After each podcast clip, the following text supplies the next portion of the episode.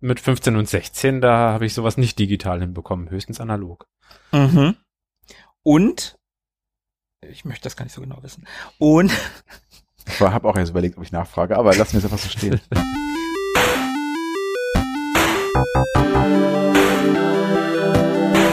Ewig gestern. Der Podcast über Retro-Spiele und Popkultur. Vergangenes und aktuell gebliebenes. Die Retro Boys gehen mit euch der ganz großen Frage nach.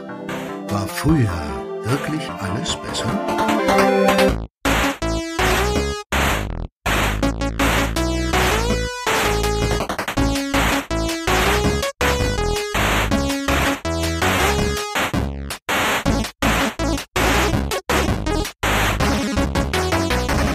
Hi, hallo und herzlich willkommen. 14 Tage sind rum und es ist mal wieder ewig gestern mit den Retro Boys. Ich bin Markus. Ich bin Tobi. Und ich schaue heute auch vorbei. Hier ist Philippe. Hi. Hallo. Hallöchen. Und heute haben wir ein Thema mitgebracht. Das erzählen wir euch gleich. Vorher fragen wir einmal ganz kurz, was wir die letzten 14 Tage gemacht haben. Philippe, wie schaut's denn bei dir aus? Die letzten 14 Tage habe ich mich irgendwie in Richtung Urlaub gerobbt. Sonst kam echt gar nicht so viel zusammen. Also irgendwie war bis auf auf Sofa knallen und nochmal Disney Plus anschmeißen, um Loki zu Ende zu, zu gucken, nicht viel drin. Aber das hat sich gelobt. Naja, das ist ja auch schon mal etwas. Und Urlaub ist ja auch eine schöne Sache. Ja. Yeah. Wie sieht's bei Tobi aus? Ich habe mich von unserem eigenen Podcast inspirieren lassen und mir ein paar Folgen Miami Vice angeschaut und bin äh, neu verliebt sozusagen. habe ein paar Folgen nachgeholt, die ich noch nicht kannte. Und ansonsten habe ich mich natürlich vorbildlich auf die heutige Folge vorbereitet und ein paar, aber dazu gleich. Mhm. Ja, das habe ich auch gemacht tatsächlich. Und ich kann auch nur wieder berichten, was Philippe gerade schon gesagt hat. Ich habe auch Loki zu Ende geguckt und sage auch, dass es sich sehr gelohnt hat. Und vergangenen Freitag ist die neue Masters of the Universe Serie erschienen und auch da habe ich die ersten fünf Folgen schon geschaut. Das ist bisher alles, was es gibt. Und unser eigentliches Thema am heutigen Tag, morgen, Abend, wann immer ihr uns hier gerade hört, ist allerdings die Fortführung unserer Reihe Behind the Screens. Und wir beschäftigen uns aus gegebenem Anlass, denn die Olympischen Spiele sind gestartet. Also beschäftigen wir uns heute mit Games. Epischen Games? Ja, definitiv epischen Games. Und wer es jetzt noch nicht weiß, der hatte wahrscheinlich nie einen C64. Oder tut nur so, also simuliert nur. Wäre so automatisch meine Vermutung. Wir sprechen nämlich heute über den Entwickler Epix Games und über seine Games Serie mit besonderem Fokus auf Summer Games, denn wir haben ja schließlich gerade die Olympischen Sommerspiele, aber wir werden auch die anderen zumindest in das ein oder andere ein bisschen hineinleuchten. Bevor wir da aber reingehen, würde ich ganz gerne von euch wissen, wie ist denn euer Bezug zu Olympia so? Schaut ihr Olympia überhaupt? Oder habt ihr mal Olympia geschaut und schaut es jetzt nicht mehr, weil es alles nur noch Kommerz ist? Wie seht ihr das, Tobi? Also ich muss gestehen, in diesem Jahr, in dem die Olympischen Spiele in Japan stattfinden, muss man ja noch dazu sagen, wenn die Menschen in 50 Jahren diese Folge dann nochmal hören, damit sie auch Bescheid wissen. Ich weiß gar nicht, die wievielten das sind. Die vielten. Die vierten. Es waren schon viele. Ja, die vielten, sag ich ja. Äh, dieses Jahr habe ich zumindest noch gar kein Olympia geschaut, ansonsten, ich finde es eigentlich cool. Eigentlich mag ich Olympia und als Kind kann ich mich erinnern, habe ich das auch öfter mal geguckt so ein bisschen. Mich hat immer Turmspringen fasziniert und so der ganze Leichtathletikkram. Aber irgendwie freute ich mich dann immer auf die Olympischen Spiele und wenn es dann irgendwie soweit war, habe ich es dann doch nicht geguckt, weil ich es irgendwie vergessen habe oder ich es dann doch nicht mehr so wichtig fand. Aber so grundsätzlich finde ich natürlich den Gedanken erstmal schön, äh, also diesen olympischen Gedanken, des friedvollen Wettkampfes und mag auch dieses ganze Drumherum eigentlich. Aber wie gesagt, dieses Jahr bin ich da noch nicht zugekommen. Philippe, wie ist bei dir? Ich glaube, die ersten Olympischen Spiele, die ich bewusst wahrgenommen habe, waren 92 in Barcelona. Das mhm. war ein großes Jahr für Spanien, als dort Madrid die Kulturhauptstadt war, die Expo in Sevilla war und in Barcelona eben die Olympischen Spiele und dann wenn man so einen kulturellen Hintergrund hat und zu Hause der Fernseher läuft, dann kommt man nicht drum herum. Da gab's alle Nase lang irgendwelche Veranstaltungen, die ich mir angeguckt habe, was dann auch von der Zeitzone her passte. Das ist nicht irgendwie völlig schräg um zwölf Stunden versetzt, so dass man morgens um halb vier sich äh, das 100 Meter Sprintfinale anguckt, sondern genau zu gegebener Zeit. Und wie das so ist, wenn man gastgebendes Land ist, müssen die Athleten nicht so weit reisen. Also hatten die Spanier einen unglaublichen Medaillenspiegel. Das war so das Ereignis, was ich mitbekommen habe. Und danach flachte es immer mehr und immer weiter ab, weil es so ein bisschen breit gefächerter Overkill war. Es gibt nicht das eine Ereignis, was so heraussticht, nicht das eine Finale, sondern ganz viel in Anführungszeichen Kleckerkram. Mhm. Wenn ein Olympionike das hört, der bekommt das kalte Kotzen wahrscheinlich. Denn wenn man vier Jahre lang auf etwas hintrainiert und das wirklich der Gipfel des Ganzen ist, dann ist das für das Leben dieser Menschen total bestimmt. Aber für den Zuschauer, der da gar nicht so sportaffin ist, ist das wirklich ganz schön breit aufgestellt. Und dann muss man auch einfach sich äh, dem hingeben oder sich seine Sportarten ganz bewusst raussuchen, so dass ich von den letzten drei, vier Olympischen Spielen eigentlich kaum was mitbekommen habe. Irgendwie damals so Barcelona und Atlanta und dann wird's auch schon schwierig. Hm. Aber wo du gerade gesagt hast, deine ersten Olympischen Spiele 92 möchte ich doch ganz kurz anfügen. Die Olympischen Spiele, an die ich mich wirklich noch lebhaft erinnere, waren vier Jahre zuvor, 88 in Seoul. Und zwar deshalb, weil es in dem Zusammenhang ein lustiges Taschenbuch gab. Das hieß Olympisches Gold, glaube ich. Das habe ich damals sehr gerne gelesen. Das spielte dann auch in Korea. Und es gab natürlich den sensationell guten Song Go for Gold. Das war diese Olympia-Hymne damals. Die äh, fand ich auch ganz toll damals. Ich kann mich da nicht dran erinnern, aber die können wir ja mal kurz einspielen. Oh ja.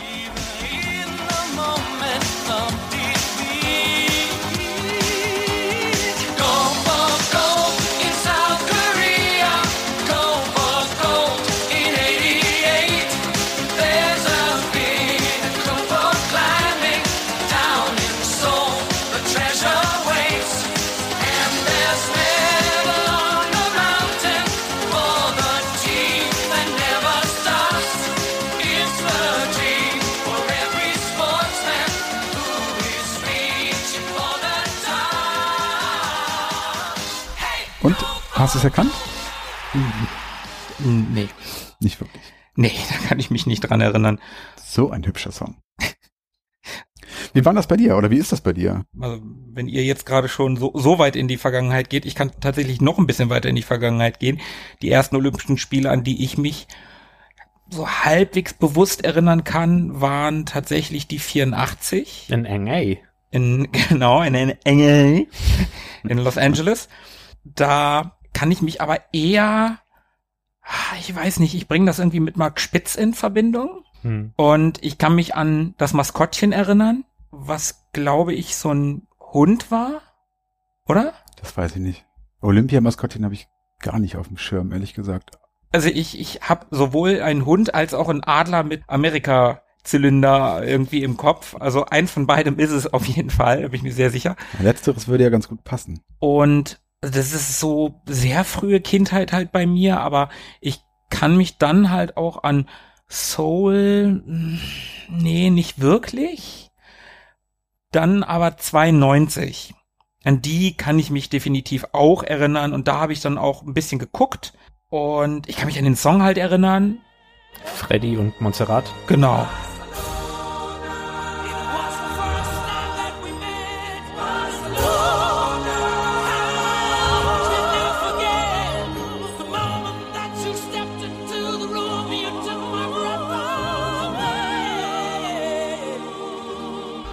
Und danach kann ich mich an Atlanta auch noch gut erinnern. Ne? Da hatten wir beide, Tobi und ich, wir hatten die Cappies von McDonald's damals und ja. äh, da gab's America Weeks bei McDonald's.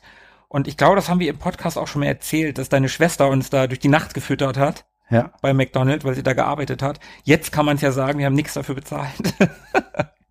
danke, danke an Caro. Und McDonalds? Und McDonalds, dass sie uns gesponsert haben. Sie haben die Retro Boys gesponsert, bevor es auch nur ein Glimpse der Retro Boys am Horizont gab. Ich ja. hatte übrigens das blaue Cappy. Du hattest so ein schwarz-braunes oder schwarz-bronzefarbenes. Mhm. Ich habe eins leider nicht mehr, habe neulich aber mal ein bisschen recherchiert und es gibt ja so Secondhand-Klamottenversand, wo es ganz viel so 90er Jahre Sportklamotten gibt, von Mhm. Starter über Nutmeg bis keine Ahnung. Und äh, die hatten tatsächlich auch die Dinger noch im Programm. Für einen 30er kann man die heutzutage wieder bestellen. Krass. In Mint Condition. Also ich hab meins noch irgendwo, das ist sicherlich nicht mehr Mint. Und als ich das letzte Mal irgendwie im Schrank aufgeräumt habe und das in der Hand hatte, da es war schon irgendwie komische Passform und auch irgendwie zu klein. Ich habe irgendwie einen großen, zu großen Kopf bekommen dafür. Es gibt sehr witzige Fotos aus dem Jahr, wo wir bei dir im Garten sind und beide ganz stolz diese Cappies aufhaben. Ja, ich weiß nicht, ob wir stolz waren, aber ja, wir hatten sie auf. Das definitiv. Vielleicht landen die demnächst mal in unserem Instagram. Aber nur ganz vielleicht. Ja. Und ja, und davon ab, danach verließen es mich tatsächlich auch irgendwie. Also 2000 hat mich dann echt schon gar nicht mehr interessiert. Und danach sowieso nicht. Ich habe die letzten paar Jahre kein Olympia geguckt. Das letzte Mal, dass ich Olympia geguckt habe, war irgendeine Winterolympiade vor ein paar Jahren. Da habe ich immer zum Frühstück. Hm. Da hatte ich irgendwie Urlaub und dann immer zum Frühstück habe ich Olympia geguckt. Ja, das weil, ist cool. Weil das vom, vom, von der Zeitverschiebung, was du gerade gesagt hast, Philippe, weil das irgendwie gepasst, gepasst hat. Nagano oder Sochi oder irgendwas komisches weiter weg. Mhm. Könnte Nagano gewesen sein. Wann war denn das? Mhm. Mhm. 2006. nee, dann muss es die danach gewesen sein. Oder die danach. War auch nur geraten. Also, Aber Winterolympiade finde ich auch cool. ich finde Winterolympiade auch viel besser als Sommerolympiade, muss ich sagen. Sommerolympiade finde ich, ich bin absolut kein Leichtathletik-Fan. Ich fand damals, was du gerade gesagt hast, Tobi Turmspringen, habe ich auch mal geguckt. Das fand ich ganz faszinierend, aber auch nicht wirklich cool. Mhm. Und bei Winterolympiade, und da kommen wir ja auch noch mal ganz kurz bei den Games dann dazu, da finde ich sowas wie Biathlon ist irgendwie cool Ja. und Skispringen hat irgendwie was und Bobfahren ist ganz geil. Also beim, beim Wintersport ist tatsächlich so, da habe ich viel mehr Disziplinen, wo ich sage, oh ja, das finde ich ganz cool, das gucke ich. Mhm. Und ich mag die Stimmung irgendwie bei Winterspielen auch lieber, wenn ordentlich Schnee liegt. Ich finde nichts trauriger als Skispringen auf so einer Schanze, wo so grünes, grüner Pseudoschnee, diese, diese, diese Lamellen oder was das Mhm. ist. Mhm. liegt und im Hintergrund ist alles grau und braun und das mag ich nicht gucken. Das kann uns ja zum Glück bei unseren Winter Games nicht passieren, aber da sprechen wir später noch drüber. Genau. Ihr habt eine super Vorlage geliefert, damit ich einmal kurz klugscheißern kann und meine Beliebtheitswerte einmal so Richtung Keller bohren äh, kann. Und zwar ist die Olympiade die Zeitspanne zwischen zwei Olympischen Spielen. Die vier Jahre dazwischen sind die Olympiade und die Veranstaltung heißt Olympische Spiele. Habe ich das gerade falsch gesagt? Weil wissen tue ich das. Gerade wurde ein bisschen was von Olympiade gesagt. Da dachte ich, das kann man als Service der Retro Boys nochmal kurz. Okay, Klugscheißer-Modus off. aus. Aber nein, du hast natürlich recht. Das war mir auch bewusst und ich hatte vorhin auch kurz überlegt, das zu klugscheißern. Aber ich habe gedacht, ich möchte mal ausnahmsweise nicht der Klugscheißer sein. Sonst kriege ich wieder Schimpfe von Tobi. Denn niemand, Mag Klugscheißer? richtig, hat ein weiser Mann mal gesagt. Habe ich gern übernommen. Bevor wir jetzt eintauchen in unser Epics-Thema, habe ich auch noch mal eine Frage an euch. Habt ihr denn irgendeinen Bezug zu Epics in eurer Spielervita? Tja, ich hatte ja nie einen C64 und Epix war halt echt eine C64-Firma. Die haben ihre Großtaten auf dem C64 gemacht und in Ermangelung eines C64s waren meine beiden Berührungspunkte mit Epix tatsächlich California Games, zu denen wir später auch noch mal kurz was sagen werden, und Barbarian. Mhm. Und ich meine, ich meine auch früher Winter Games gespielt zu haben. Aber das weiß ich nicht mehr. Denkt noch ein bisschen drüber nach. Philippe. Bei mir erschöpft es sich sogar ausschließlich mit den California Games, weil äh, es die bei Nintendo gab. Mhm, stimmt. Und Sogar den zweiten Teil hm, auf dem Super Nintendo. den, den kenne ich aber nicht. Den habe ich erst durch die Recherche kennengelernt. Der ist auch nicht gut.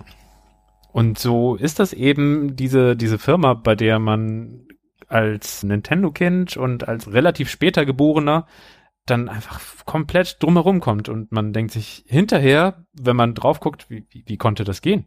wie hat man das denn geschafft? Aber es ist wirklich dieser starke Systembezug, der vor dem großen Crash schon quasi festgesetzt wurde und äh, sich über den Crash hinaus äh, weiterhin darauf zentriert hat. Und da war es einfach so, dass sowas wie, ich spoiler schon mal ein bisschen vorweg, äh, Impossible Mission oder so, also ich glaube das Spiel des Jahres 84, ist niemals bei mir irgendwo untergekommen, niemals aufgetaucht, aber obwohl es so groß und legendär ist, nie von gehört.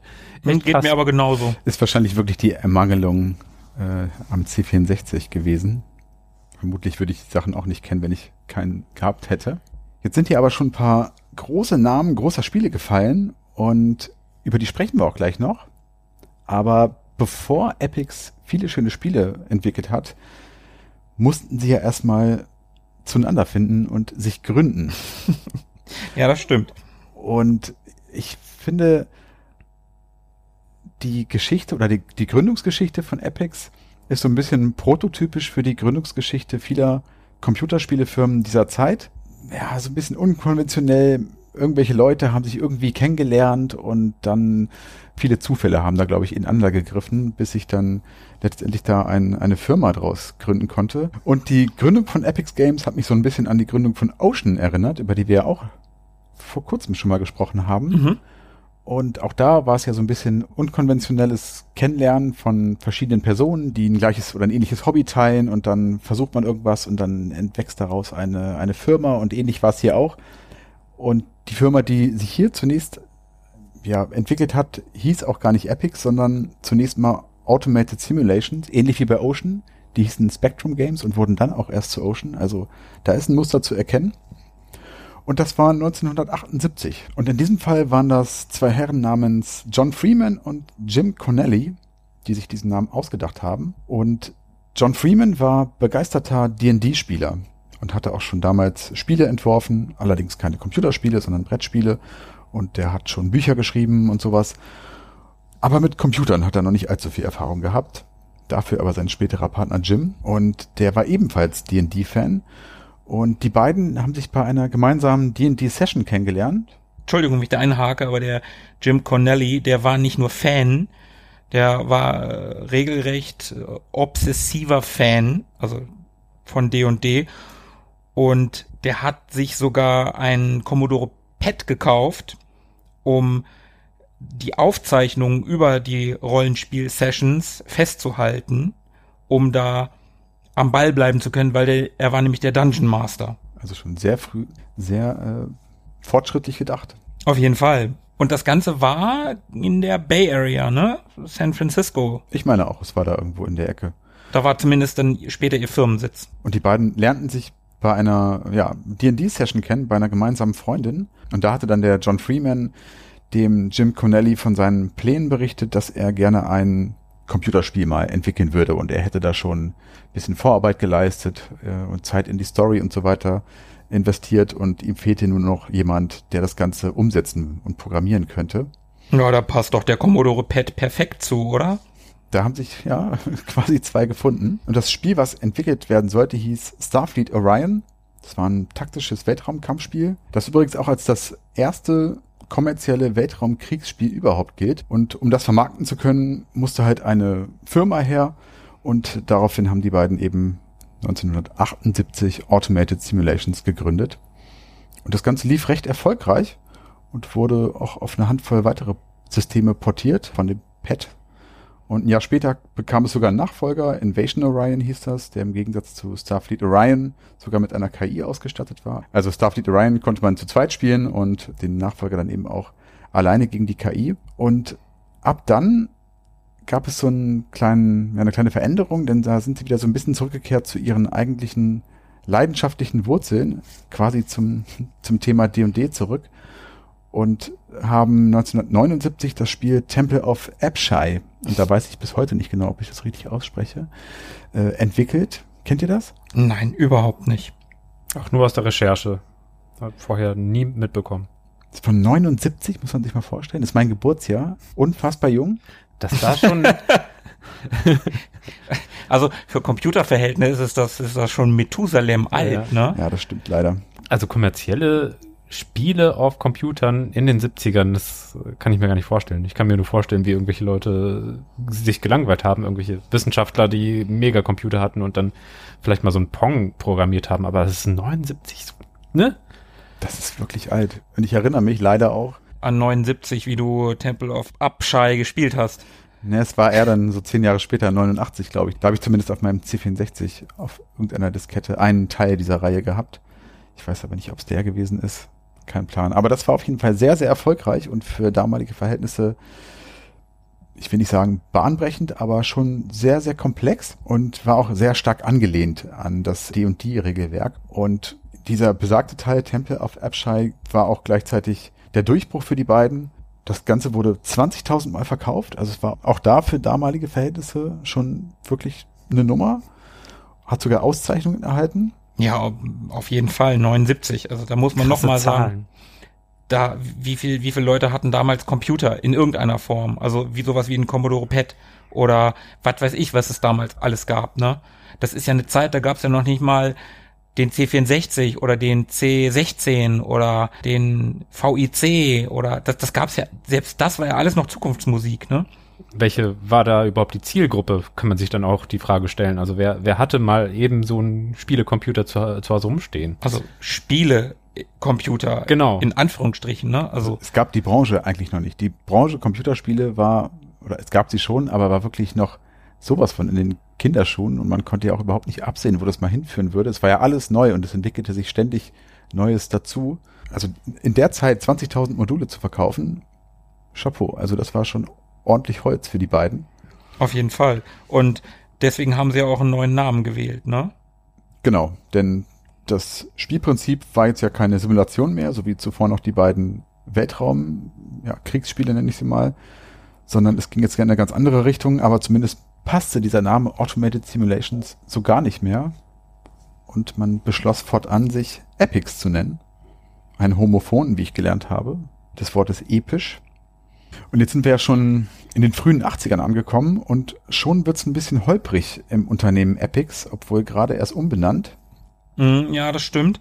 Der Aufstieg beginnt, aber wie du schon sagtest, der ist holprig. Es entstanden in der darauffolgenden Zeit eine ganze Reihe an Spielen, die auf der Engine von Temple of Upshai basierten. Aber bereits 81, da kam es zu einem Bruch im Unternehmen, als John Freeman Epics verließ.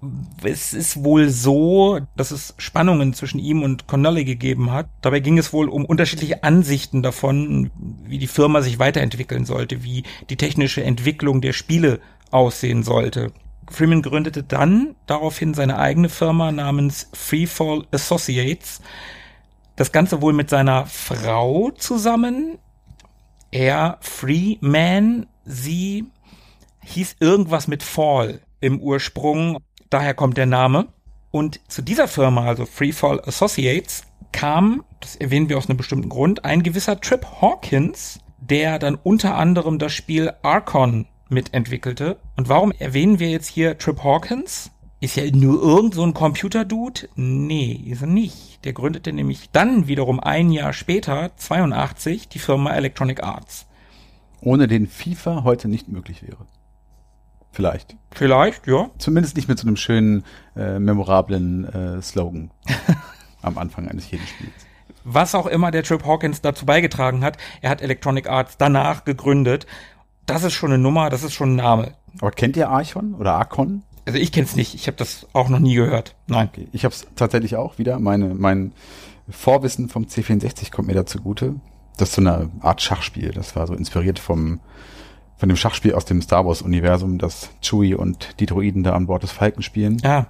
Hm. Und sollte so in die Richtung gehen. Auf dem C64 ein echter Klassiker. Hm. Okay, nee, habe ich tatsächlich noch nie gehört. Nach diesem Klassiker ein Jahr später gab es dann aber finanzielle Schwierigkeiten. Es holperte weiter. genau. Es ging da irgendwie um Risikokapital und von den Geldgebern wurde ein neuer Geschäftsführer namens Michael Katz eingesetzt. Ich habe da keine Ahnung von. Na, die haben einfach der insolventen Firma, oder ich weiß nicht, ob sie wirklich insolvent waren, aber sagen wir mal, der, der Firma, die drohte pleite zu gehen oder die Schwierigkeiten waren, haben denen halt Geld zugeschossen. Und gleichzeitig einen neuen Geschäftsführer eben einbestellt, diese Marke Cats. der sich dann um die Firmengeschicke in der Zeit gekümmert hat. Das heißt, sie waren dann eben quasi mehr oder weniger abhängig von den Entscheidungen dieser, dieses Geldgebers, dieses Mhm. Investors. Also die Geldgeber, die haben dann quasi diese Daumen hoch, Daumen runter Macht gehabt und das gefiel Connelly wahrscheinlich gar nicht, der sich eher als der äh, Lenker und Walter und Schalter gesehen hat. Ja, das stimmt. Der geriet nämlich tatsächlich in Konflikt mit Michael Katz und verließ in der Folge dann auch Epics. Und ja, der nahm halt alle Entwickler, die zu dem Zeitpunkt angestellt waren, mit. Er gründete daraufhin auch sein eigenes Entwicklerteam, arbeitete damit aber auch weiter für Epics. Was der Move dann sollte, ja, irgendwie vielleicht ein bisschen Unabhängigkeit, aber irgendwie dann doch wieder Abhängigkeit. Vielleicht so ein bisschen Distanz zwischen sich äh, und den Entscheidern bringen, dass man immer noch sagen kann, nee, ich habe keinen Bock und dann wird einfach nur nicht der Auftrag erteilt, aber man hat dann nicht irgendwie äh, arbeitsrechtliche Konsequenzen oder so. Mhm, ja, und Epics hatte jetzt das Problem, dass sie intern keine Entwickler mehr hatten. Zu der Zeit bestand allerdings schon eine Connection zwischen der Firma Epics und einer anderen Firma namens Starpath, die den sogenannten Supercharger für den Atari VCS 2600 entwickelt hatten. Und mit diesem konnte man Spiele auf Datasette speichern. Ich weiß das ehrlich gesagt erst seit der Recherche, ich habe da nämlich keine Ahnung von. Habe ich vorher auch noch nie gesehen. Und plötzlich kommt da diese, dieser komische Griff da ähm, um die Ecke auf irgendwelchen Fotos und dann wird mir erst bewusst, ach krass, man kann Atari-Spiele auch fortsetzen. Das ist nicht so einmal ausschalten, einmal wieder einschalten. Ja, fängst du wieder von vorne an. Frühe Memory Card sozusagen. Ja, sehr frühe, sehr langsame Memory Card, ne? Vermutlich, ja. Ne, und mit dieser Firma Starpath, da fusionierte man. Und damit hatte man wieder Programmierer an Bord. Und unter denen war ein gewisser Randy Glover. Und der hat für Epics das Spiel Jumpman entwickelt. Jumpman? Finde ich verwirrend. Total. Wieso? Weil Super Mario in Donkey Kong Ach Jumpman so. heißt. Ah, okay. Soweit war ich gar nicht gerade. Und das Aussehen des Spiels hat ja doch ein bisschen was Donkey Kong-eskes. Ja, stimmt, stimmt. Ich habe Videos davon gesehen, ja, hast du recht. Mit den vielen Leitern und Treppen. Genau, genau. Schon ein bisschen verrückt. Ich weiß auch nicht, ob es genauso erfolgreich war wie Super Mario. Es war aber auf jeden Fall ziemlich erfolgreich und hat sich immerhin 40.000 Mal verkauft. Und besagter Cats, von dem wir gerade gesprochen haben, der verließ dann 1984 auch wiederum Epics und ist zu Atari gegangen und wurde später übrigens bekannt als Präsident von Sega of America. Meine Güte, wie die rumgekommen sind, die Jungs, ne? Die haben ganz oben mitgespielt. Das haben wir ja schon ein paar Mal gehabt, dass wir so über alte Firmengeflechte mal gesprochen haben. Diese Beziehungen, die es da so gibt, dieses Gekungel, man kannte sich einfach, also diese Personen, die da hin und her geschoben worden sind und die dann irgendwo angefangen haben und später ganz woanders gelandet sind und die teilweise auch wirklich weit gebracht haben, das finde ich schon immer ziemlich verrückt. Dabei ist Epics aber immer sehr traditionell gewesen oder hat sich immer an so alte Ursprungs- und Gründungsmythen und Anker festgehalten. Sowas wie zum Beispiel die Vergangenheit mit Brettspielen, die sie hatten. Und 1983, also schon ein paar Jahre nach Gründung dieser Computerspielfirma, haben sie immer noch Oil Barons rausgebracht. Ein Brettspiel? Ein Hybridspiel, das zugleich auf dem C64 läuft mit einem Brettspiel. Und dann übernimmt das C64 solche Funktionen wie Zufallsereignisse passieren lassen. Ach geil. Oder ich weiß nicht genau, ob es dann quasi ein Opponent war und eine AI hatte. Aber auf jeden Fall konnte man da die ganzen Daten füttern, um irgendwie diese wirtschaftlichen Zusammenhänge in dem Brettspiel von dem Rechner einfach berechnen und auf dem Laufenden zu halten. Das ist ja geil. Es war eine ganz spannende Geschichte, die sich dann, glaube ich, später auch noch mal in irgendwelchen Videokassettenspielen wiederfinden würde, dass man da Hybride hatte zwischen Sachen, die auf VHS und auf dem Brett gespielt wurden. Und ich weiß nicht, ob da auch noch irgendwie C64-Verstrickungen waren, aber diese, dieser Mix an Medien mit den ganz traditionellen, also Brettspielen, das war so eine Sache, die Epics weiterhin verfolgt hat. Wenn auch nicht besonders lang oder oft, aber sie hatten es weiterhin quasi in ihrer DNA. Die Idee ist ja natürlich richtig geil, ne? Also ein Brettspiel und dann lässt du den, in dem Fall C64, irgendwie irgendwas berechnen, irgendwelche Zufallselemente ausspielen Also das ist ja schon ganz schön geil. Die finde ich Ja. echt cool. Mich erinnert das so ein ganz bisschen auf, was du gerade mit den Videokassetten gesagt hast. In den Nullerjahren gab es doch dieses Spielereihe CNET, Mhm. was ja nie irgendwer gegen mich spielen wollte, weil ich immer gewonnen habe, haushoch. Und das ist jetzt keine Angeberei, es wollte wirklich nie einer mit mir spielen. Nur das erste oder höchstens noch das zweite Mal danach.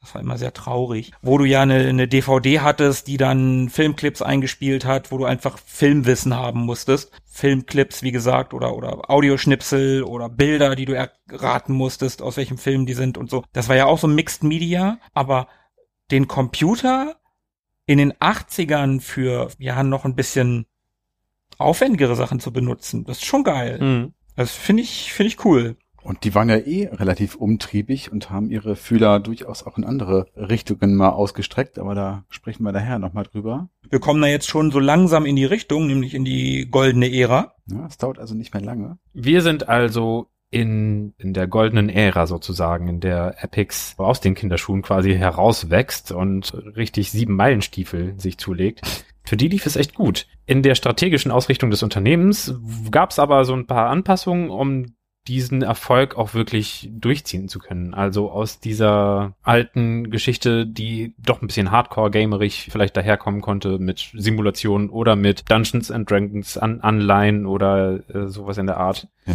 nischig, ne? Ja, da hat man sich vielleicht nicht die ganz, ganz große Masse erschlossen und deswegen gab es dann eben vielleicht auch etwas mehr actionlastigere Elemente, die in die Spiele einflossen. In der Zeit entstanden nämlich solche Spiele wie Pitstop 1 und 2, wo man eben sehr actionreich die Rennen vollführen musste, aber auch gleichzeitig immer so ein Auge auf dem Reifenabrieb haben musste oder auf dem Spritverbrauch oder wie viele Pitstops man eben braucht. Das war im ersten oder erst im zweiten Teil. Das war das erste Spiel, wo man Boxenstops machen musste. Dass man damals schon an sowas gedacht hat wie Reifenabrieb. Hm. Das hat auch echt Bock gemacht. Auch das hatte ich auf meinem C4. Ja, natürlich, du bist ja ein C64-Kind. Aber da gab's noch ein ganz anderes legendäres Spiel, ne? Philippe, du hast es vorhin schon kurz erwähnt. Genau, vorhin erwähntes, schon name gedropptes Impossible Mission, was namentlich eine ziemliche Nähe zu äh, irgendwelchen Ethan Hunt äh, Geschichten haben könnte, aber äh, es äh, war, glaube ich, losgelöst davon, oder? Also ich könnte mir schon vorstellen, dass der Name, ich meine, die Serie hieß damals im Deutschen aus den 60ern, glaube ich, ne? Cobra Mhm. übernehmen sie. In Amerika hieß die ja äh, Mission Impossible. Ich habe die nie gesehen, weiß also überhaupt nicht, worum es da geht. Irgendwelche Agenten, die Aufträge bekommen und die sie ablehnen können und die Nachricht zerstört sich von selbst. So. Und Gesichtsmasken, glaube ich. Genau, und Gesichtsmasken.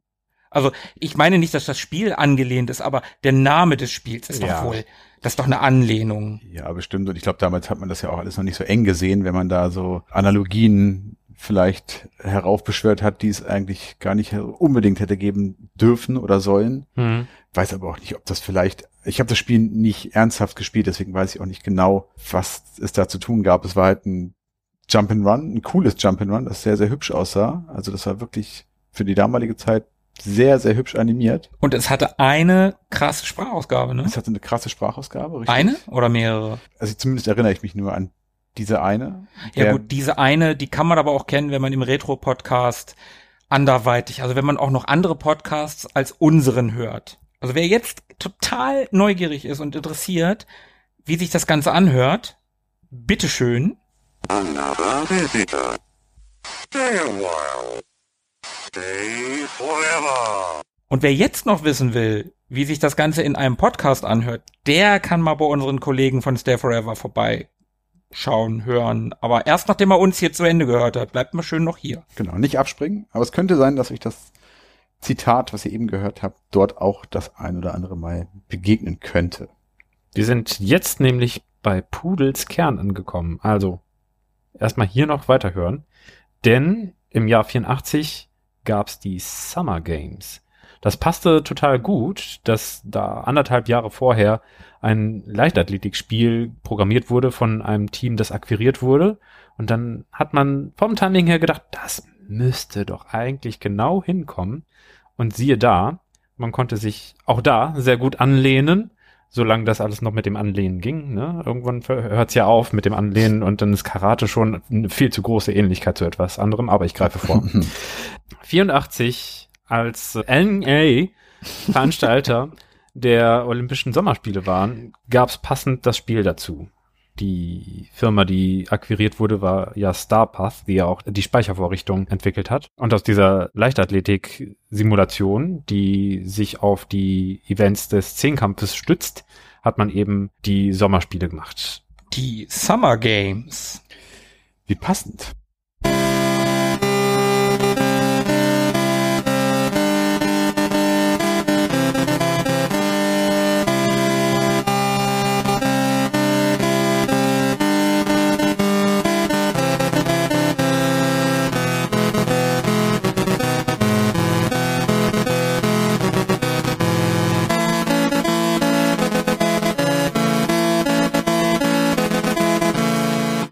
Das war der Monolith, der alles begründet hat. Die endgültige Unumgänglichkeit von Epics Games.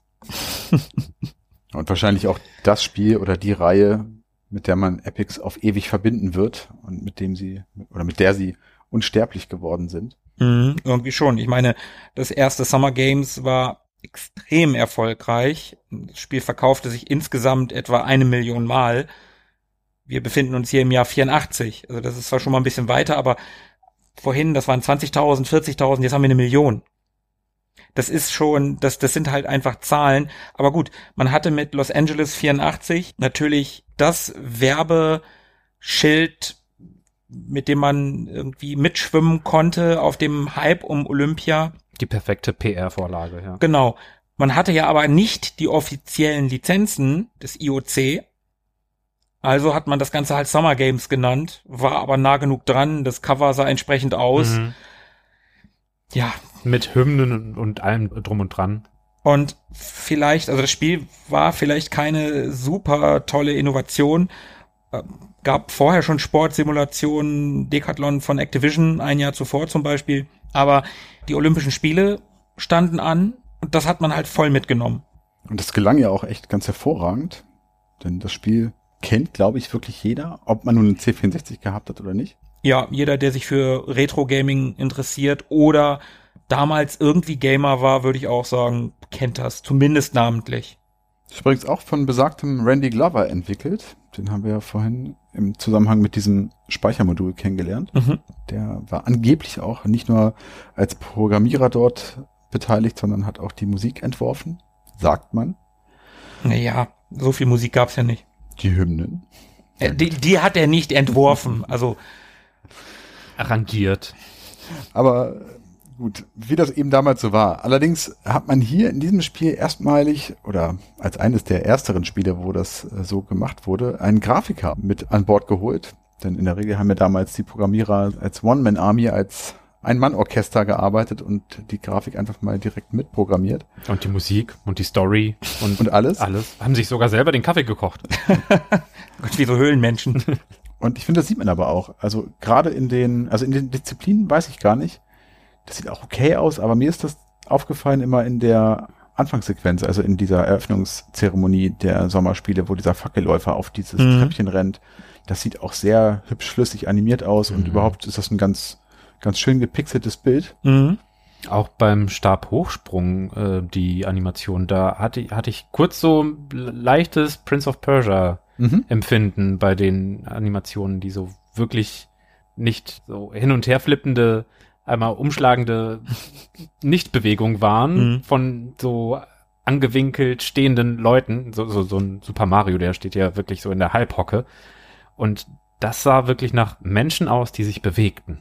Und so ungefähr kann man sich übrigens auch den Protagonisten in Impossible Mission vorstellen. Ja, der läuft ähnlich, stimmt. Genau, der sieht auch ähnlich flüssig animiert aus.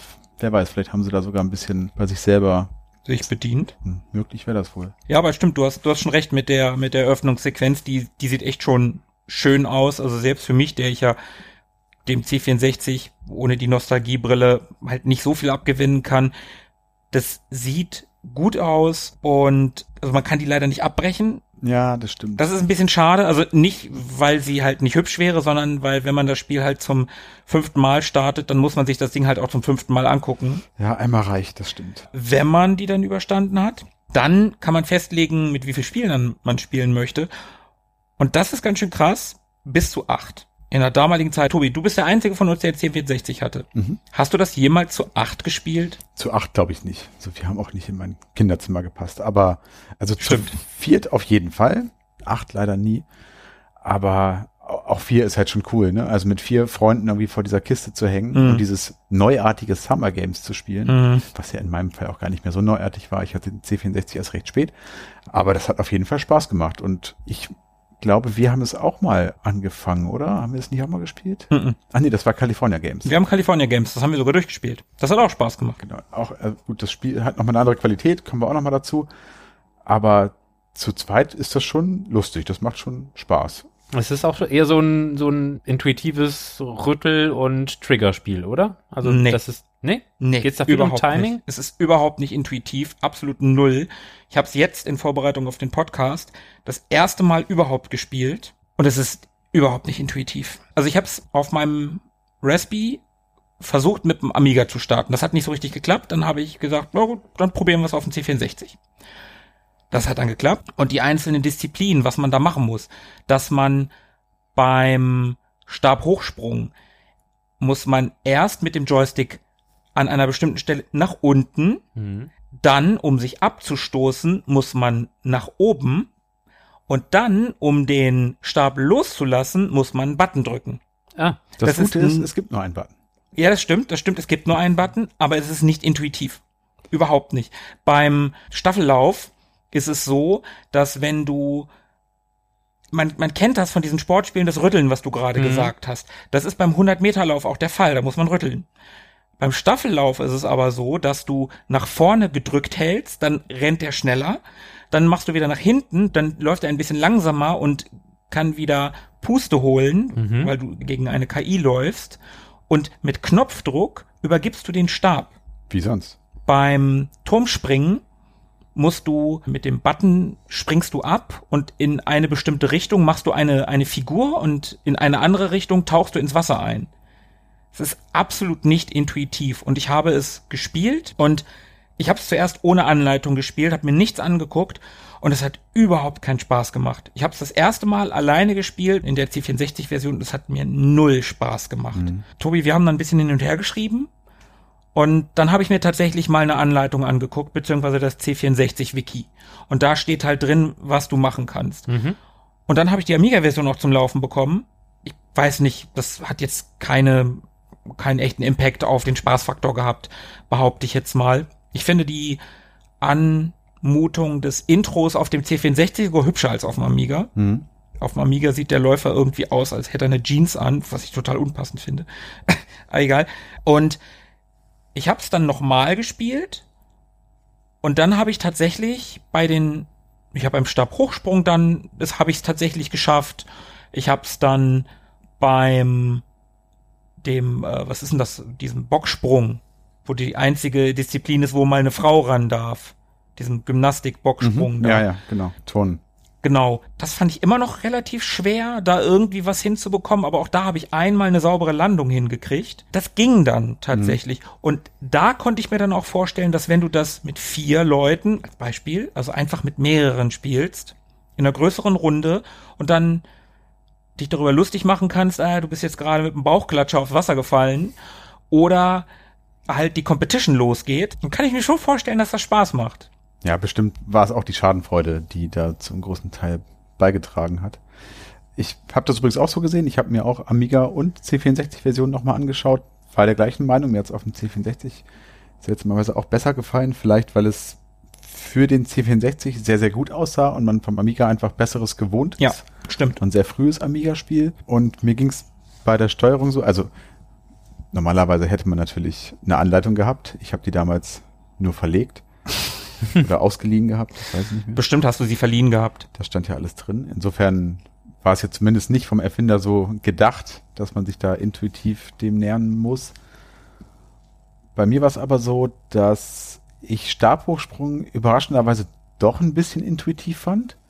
Also dieses Stab runter, dann in die Höhe und loslassen. Irgendwie habe ich mir das tatsächlich selber erschlossen. Echt? Selbst das Loslassen? Ja, Okay. Vielleicht habe ich mich aber auch dran erinnert, das kann auch sein. War auch eines der wenigeren Disziplinen in Summer Games, die mir ein bisschen Spaß gemacht haben. Also die Laufdisziplinen und auch Schwimmen fand ich schrecklich. Schwimmen ist wirklich schrecklich. Das ist wirklich sehr, sehr mühsam und man denkt sich jedes Mal, oh, noch eine Runde, ernsthaft? Naja, aber Wie auch, beim echten Schwimmen. Das wäre auch Schwimmstaffel, ne? Also der, ja, ja, genau. das andere Ding einmal hin, einmal zurück, das ging noch, aber auch dieses, ich habe nicht verstanden, in welchem Rhythmus man da Ich drücken muss. ich hatte auch um- das Gefühl, wenn ich nichts mache, passiert das Gleiche, als wenn Ja, ich, genau, also, genau, das hatte ich halt auch. Das war ein bisschen seltsam. Was mir noch Spaß gemacht hat, war Tontaubenschießen. Ja, das geht tatsächlich. Das hat mir auch Spaß gemacht, ist schwer. Ich habe erst später gerafft, dass die rote langsamer fliegt als die blaue. Da bist du mir um einiges voraus. Das habe ich nicht gerafft. Oh, bis jetzt. Aber die Kollisionsabfrage ist da auch echt fies. Du musst schon sehr, sehr genau äh, wirklich diese, diese Tontaube treffen. Ein Also, bisschen davor, ein bisschen darüber. Das ist mir nicht immer gut gelungen. Also ich habe mich schon gefreut, wenn ich zumindest einmal getroffen habe. Einmal habe ich, hab ich eine zweistellige Anzahl getroffen, aber ist schon schwierig. Was auch noch cool war, auch da wieder im Mehrspieler-Modus, war die Auswahl der Nationalitäten. Also am Anfang gibt's ja die Auswahl, sich für ein Land entscheiden zu müssen, Zu dürfen. zu dürfen, mit dem man spielen möchte. 18 gibt's zur Auswahl und da kann man dann eben auch seinen Namen eingeben und dann hört man die jeweilige Nationalhymne. Besonders heiß begehrt war bei uns immer die Epics-Nation, die Ehrlich? dazwischen gemischt war, die dann auch irgendwie eine eigene Hymne bekommen hatte. Und über das Logo haben wir noch gar nicht gesprochen. Das Epics-Logo, da ist ja dieser, dieser Denker drauf von Oder? Genau, von Rodin, Auguste Rodin, glaube ich. Allerdings mit der Besonderheit, dass er in der linken Hand einen Joystick hält. Ah. Und das kann man, also auf der Flagge kann man das nicht erkennen, aber die war zumindest immer sehr beliebt und ja, alle wollten, wollten die Epics-Nation sein. Philippe, hast du's jetzt mal angespielt vorher oder hast du es dir nur bei YouTube angeguckt? Ich habe es tatsächlich nur bei YouTube gesehen, denn ich habe versucht, irgendwelche C64 oder Amiga-Emulatoren zum Laufen zu bekommen und ich habe da einfach kein Händchen. Es ist, es ist so frust, es ist noch frustrierender als das Spiel an sich. Ja, schade, dass es nicht geklappt hat mit uns, vorher nochmal in gemeinsamer Runde zu zocken. Ja, die nächste Olympiade kommt bestimmt. Äh, nein, Entschuldigung, die nächsten Olympischen Spiele kommen bestimmt. Die nächste Olympiade kommt natürlich auch, aber naja, ihr wisst, was ich meine. Wir haben dann vier Jahre Olympiadezeit, um das zu üben. ja, Sie kommt auf jeden Fall wie Summer Games 2. Oh ja. die Fortsetzung von besagtem Summer Games. Also der erste Teil war sehr erfolgreich und hat auch echt gute Kritiken bekommen. Das war alles okay und äh, das hat dann auch sogar dazu geführt, dass, wie gesagt, eine Fortsetzung 1985 erschien. Und in der waren dann übrigens auch die vier olympiatypischeren Sportarten zu finden, die ich immer damals schon vermisst habe im ersten Teil. Also Hochsprung, Speerwerfen, Dreisprung, Fechten und so weiter. Also die für mich irgendwie so Olympia waren. Mhm. Stattdessen hatte man dann im ersten Teil irgendwie verschiedene Laufgeschichten und Tontaubenschießen. Das hat mich immer so ein bisschen verwundert, dass so die echten Leichtathletikdisziplinen da gar nicht dabei waren. ja, olympisches Tontaubenschießen klingt seltsam in meinen Ohren. Ja. Amerikaner halt, ne? Irgendwo muss eine Knarre rein. Ja, wahrscheinlich. Naja, die waren zumindest hier jetzt dabei. Aber der zweite Teil war dann leider auch nicht ganz so erfolgreich wie Ist ja auch nicht ganz so gut, oder? ich habe da wenig Erinnerung dran, ehrlich gesagt. Also die Allgemeinheit findet den ersten schon besser. Ja. Aber danach, und jetzt kommen wir so langsam raus aus den Sommerspielen, gab's noch die Winter Games. Und wir haben es ja eben schon erwähnt, oder ich habe es zumindest erwähnt, dass ich Winter Games generell lieber schaue. Und nachdem man zweimal die Sommerspiele abgegrast hat, ja, da muss natürlich auch Winter Games her. Das kam 85 und wird tatsächlich nochmal von vielen Leuten als das rundere Spiel gesehen, sowohl in Sachen Steuerung, Grafik als auch Motivation. Und ich sagte es ja vorhin auch schon, ich bin auch irgendwie der Meinung, dass ich Winter Games irgendwie mal gespielt habe. Also ich habe irgend so ein Winter Games Spiel in irgendeiner Form mit Biathlon und Skispringen und so hatte ich auf dem Amiga. Aber so, als ich mir die Screenshots und YouTube-Videos zu Winter Games angeguckt habe, da kam nicht so ein Ach ja Moment. Hm. Der blieb irgendwie aus. Vielleicht war es auch ein anderes. Ich weiß es nicht mehr genau. Ah, da gab es sicher etliche. Und da mein Klone. ominöses Diskettenbuch weiterhin verschollen ist, naja, Und es stimmt, was du sagst. Also dann tatsächlich fand ich die Steuerung hier auch zumindest teilweise etwas zugänglicher als beim Vorgänger Summer Games. Vielleicht liegt es auch an den Disziplinen, dass sich das aus der natürlichen Bewegung, so wie man die Disziplinen kennt, sich eher erschließt. Dass es nicht so abstrakte Timings sind, die man treffen muss, sondern dass es eher tatsächlich richtungsgebundenere Disziplinen sind. Das könnte tatsächlich sein. Also zumindest ist mir das bei dem Biathlon aufgefallen. Das ich auch eins, eines der besseren oder besten Disziplinen sehe. Das Biathlon ist definitiv eine Erwähnung wert. Da gibt's einen Herzschlag, ne? Richtig. Das, das, ist super. Das ist ja eine super Idee. Ja. Das ist doch auch mit Rütteln, ne? Also das Biathlon? Ja, rütteln. Also du musst, es gibt eine Links-Rechts-Bewegung Mhm. und die musst du halt sehr, sehr gewählt und mit Bedacht ausführen, Mhm. damit du eben nicht so schnell aus der Puste bist. Mhm. Und die muss halt sich auch steigern vom sehr langsamen ins etwas schnellere. Also du kannst nicht von vorne her schon Gas geben. Das funktioniert nicht. Dann Mhm. ist einfach nur dein Puls extrem hoch und äh, fällt dir dann beim Schießen wieder auf die Füße.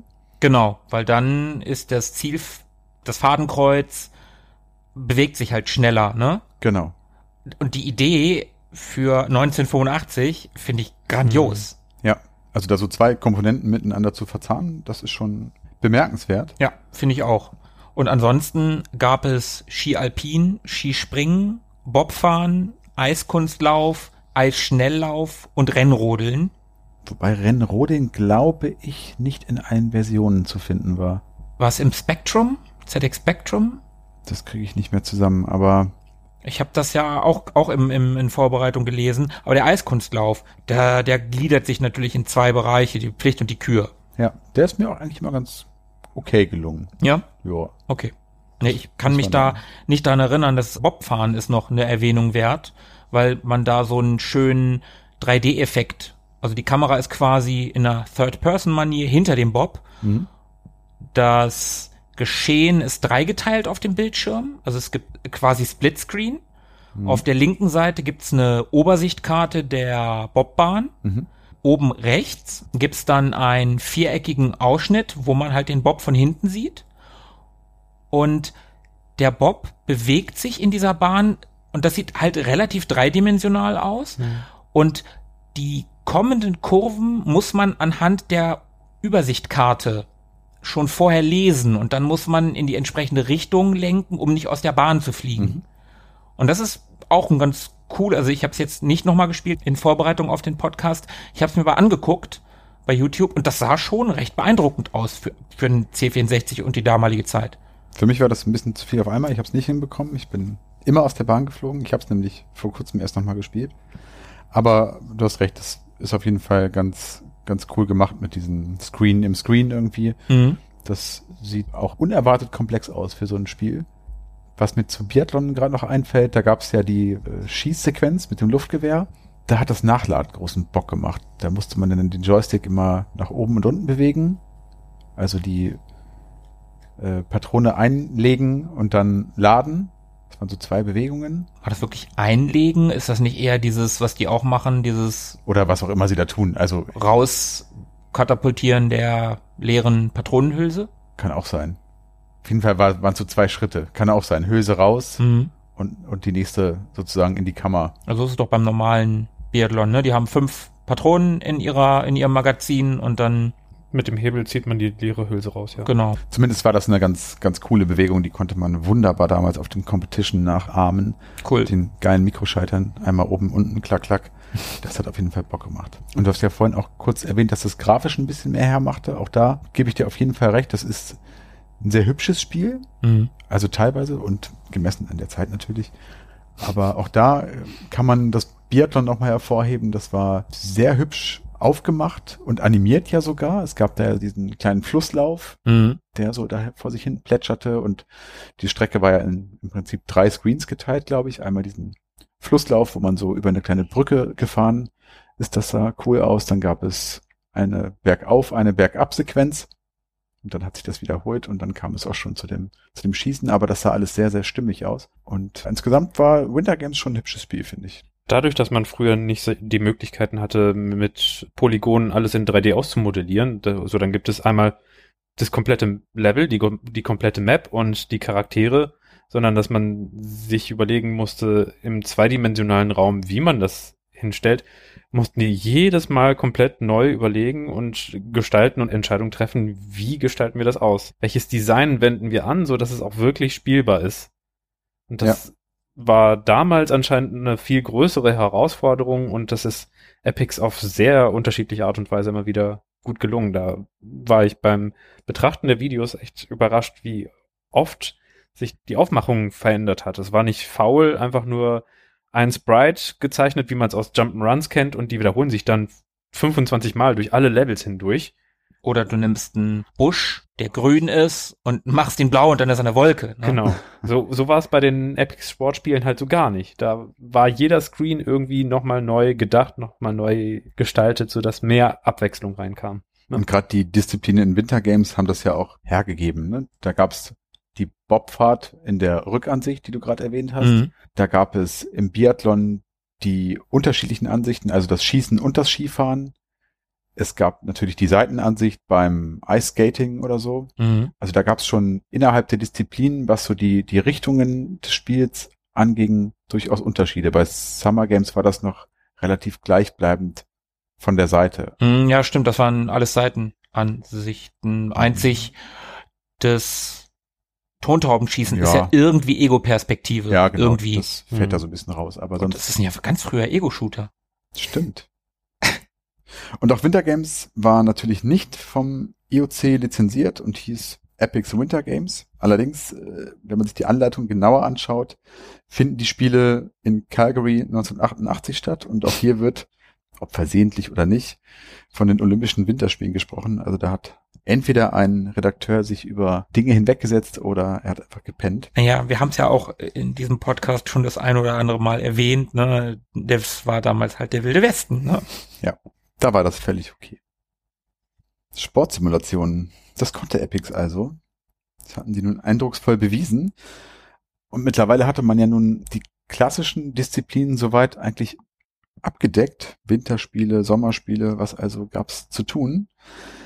Es gibt ja noch andere Sportarten, außer den olympischen. Ja, Zum Beispiel landestypische Sportarten. Landestypische in Anführungszeichen teilweise. Ja, aber die man zum Beispiel wunderbar in einem weiteren Competition-Spiel unterbringen kann und es dann World Games nennen könnte. das klingt nach einer super Idee. Tobi, Das sollten wir machen, wenn es das nicht schon mal gegeben hat.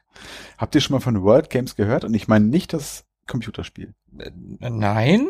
Ich kenne nur die Fernsehsendung Jeux sans frontières, wo es Takeshis Castle-artig über irgendwelche Quatschwettbewerbe, die halb sportlich, halb blödsinnig daherlaufen, äh, entschieden wird, welche Nation da am besten ist. Aber World Games sagt mir gerade nichts, nee.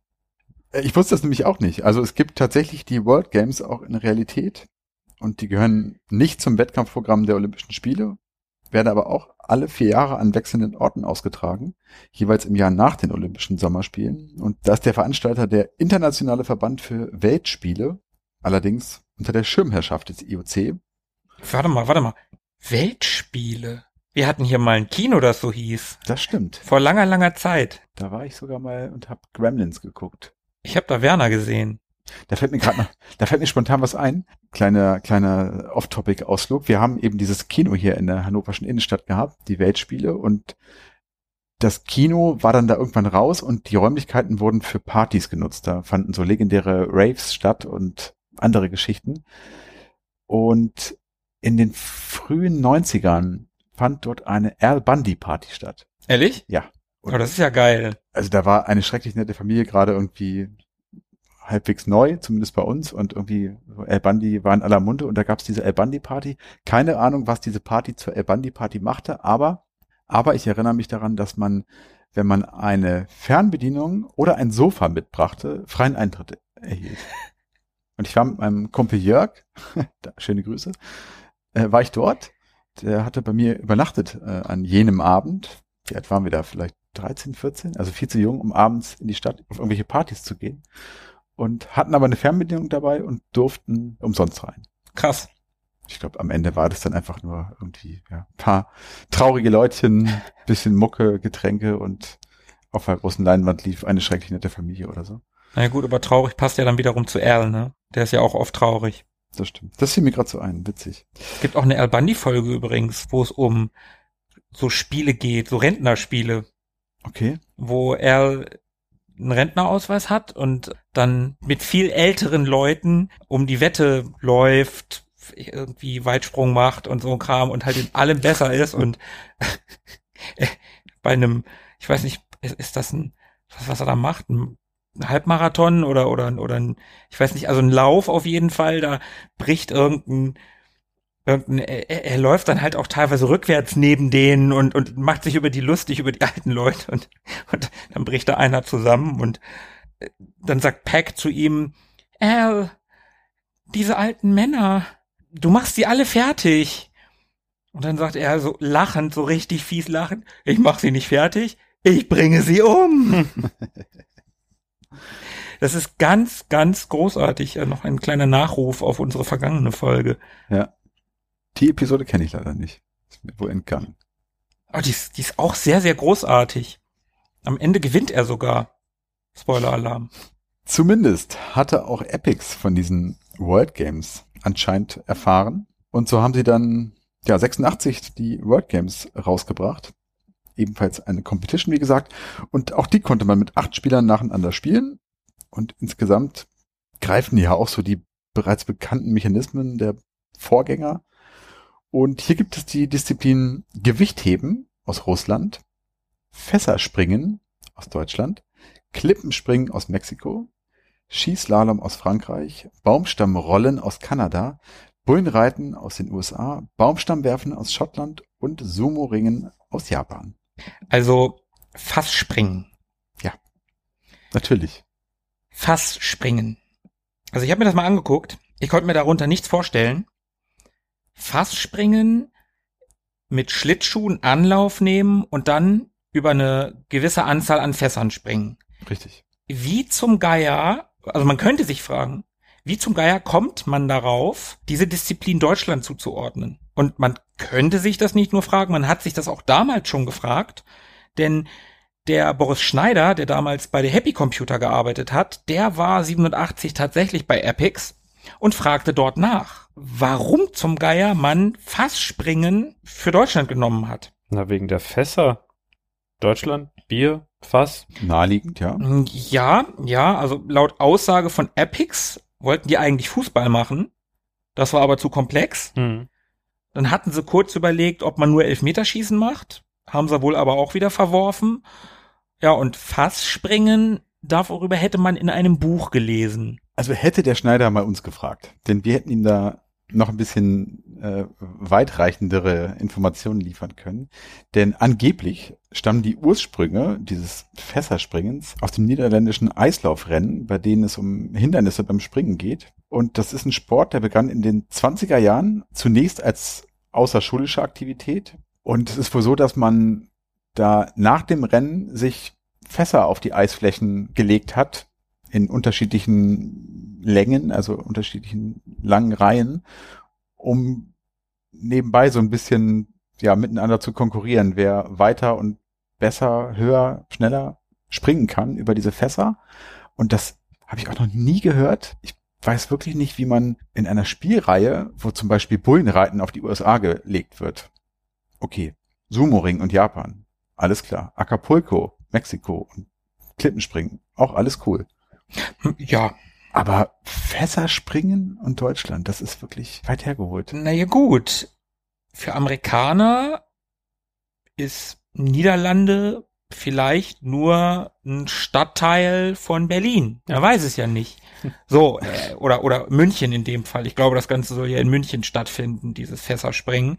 Ja. Weil, ne? Bier, Weil Fässer, Bier, ja genau. Braun, Und, München. und wenn ein Amerikaner Fässer sieht, wo Leute drüber springen, die irgendwie an Deutschland, ja, das wird schon Deutschland sein. Ja, das ist kalt, da gibt's Eis, Berge, Schnee, passt. Amerikaner glauben ja auch, dass wenn sie Hamburg besuchen, oder wenn ich schon mal in Deutschland bin, dann gucke ich mir auch Neuschwanstein an. Passt. Von der Küste in die Berge. Dass man da einfach mal acht Stunden mit dem Auto unterwegs ist. Egal, egal. Aber es ist, ist auf jeden Fall total verrückt und ja, Also Grachtensport kann man sich ja gut vorstellen bei den Niederländern. Also Schlittschuhlaufen, dort durch die engen Kanäle und dann nochmal über Fässer springen oder eben dieses komische mit langen Stäben einmal quer über die Gracht springen. Mhm. Das ist ja auch so eine niederländische Sportart. Vielleicht hatten sie nicht genug Platz, um Netherlands hinzuschreiben und dachten sich, was ist denn da in der Nähe?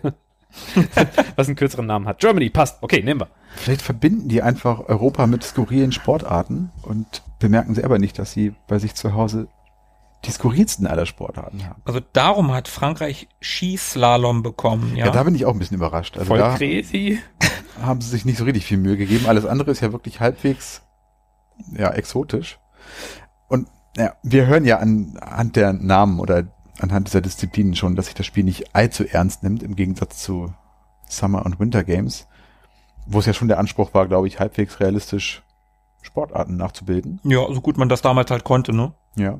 Das ist hier nicht so. Das kann man auch schon an diversen Humoreinlagen sehen. Also bei besagtem Fässerspringen ist es so, wenn du da die Landung nicht akkurat vollziehst, dann äh, fliegst du mit dem Hintern direkt ins Eis und das Eis bricht und du landest dann im Wasser. Und ich glaube sogar, das eigentlich rot oder hautfarben gepixelte Gesicht wird dann blau Oh, von dem kalten Eiswasser. Und auch bei den, ich glaube, das waren die Baumstammroller, die kanadischen natürlich, mhm. wo man zu zweit auf dem Baumstamm steht, der im Wasser liegt und man muss sich darauf eben auf der Stelle fortbewegen und wer aus dem Takt gerät, fliegt ins Wasser. Und in dem Fall ist es dann so, dass dann natürlich, natürlich in Kanada, natürlich in diesem Binnengewässer ein Hai auftaucht und um den, um den Typen halt rumschwimmt. Kein Biber, kein Karibu. Es gibt doch auch Süßwasserhaie. Ich weiß jetzt gar nicht, was du hast. Na gut, Süßwasserhaie. Also zumindest das deutlich kurzweiligere Spiel. Bisschen lustiger, bisschen bunter, bisschen skurriler. Auch da hat mir witzigerweise das Klippenspringen am meisten Spaß gemacht. Das war cool. Mhm. Da hatte man wirklich Schmerzen, wenn dieser arme Mensch gegen die Klippen dann geknallt ist. Das sah wirklich fies aus. Der ist dann so abgeprallt und dann ins Wasser geflogen. Gott sei Dank wieder aufgetaucht. Ist nie was Ernsthaftes passiert. Hast du das damals tatsächlich auch gespielt? Ja, auch mit am liebsten. Also Winter Games, Summer Games war nett, aber wie gesagt, weniger unterhaltsam im Sinne von lustig. Mhm. World Games war durch diese Humoreinlagen und die skurrilen Sportarten oder Disziplinen schon, schon was, was wir öfter mal gespielt haben. Ja, du standst also auch damals schon auf diesen Hauch Exotik. Oh ja. Aber du sprichst nicht ohne Grund von Exotik, nehme ich an. Nein, nein, nein, tue ich nicht. Wir kommen nämlich jetzt zu einem meiner liebsten Reiseziele auf der Welt. Wir kommen jetzt nämlich zu den Games in Kalifornien. Achso, ich dachte Fenlo. Die Die Fenlo Games. ah, The Netherland Games. Das wäre doch noch mal was. Aber Mit Fässerspringen. mit Fässerspringen, aber das gibt's ja schon. Ja. California Games 1987 und das ist wirklich exotisch. Vollgepackt mit sommerlichem Vibe und das Ganze geht schon los mit der grafischen Inszenierung des Titelbildschirms. Da sieht man nämlich ein typisch amerikanisches Nummernschild und auf dem steht dann so richtig geil California Games. Yes. Und das war auch ein Spiel, wo zum ersten Mal von Epics zumindest echte Musik im Intro zu hören ist. Also echte Musik im Sinne von lizenzierter Musik. Mhm. Da haben sie nämlich Louis Louis von den Kingsmen, einer US-Rockband der 60er genutzt.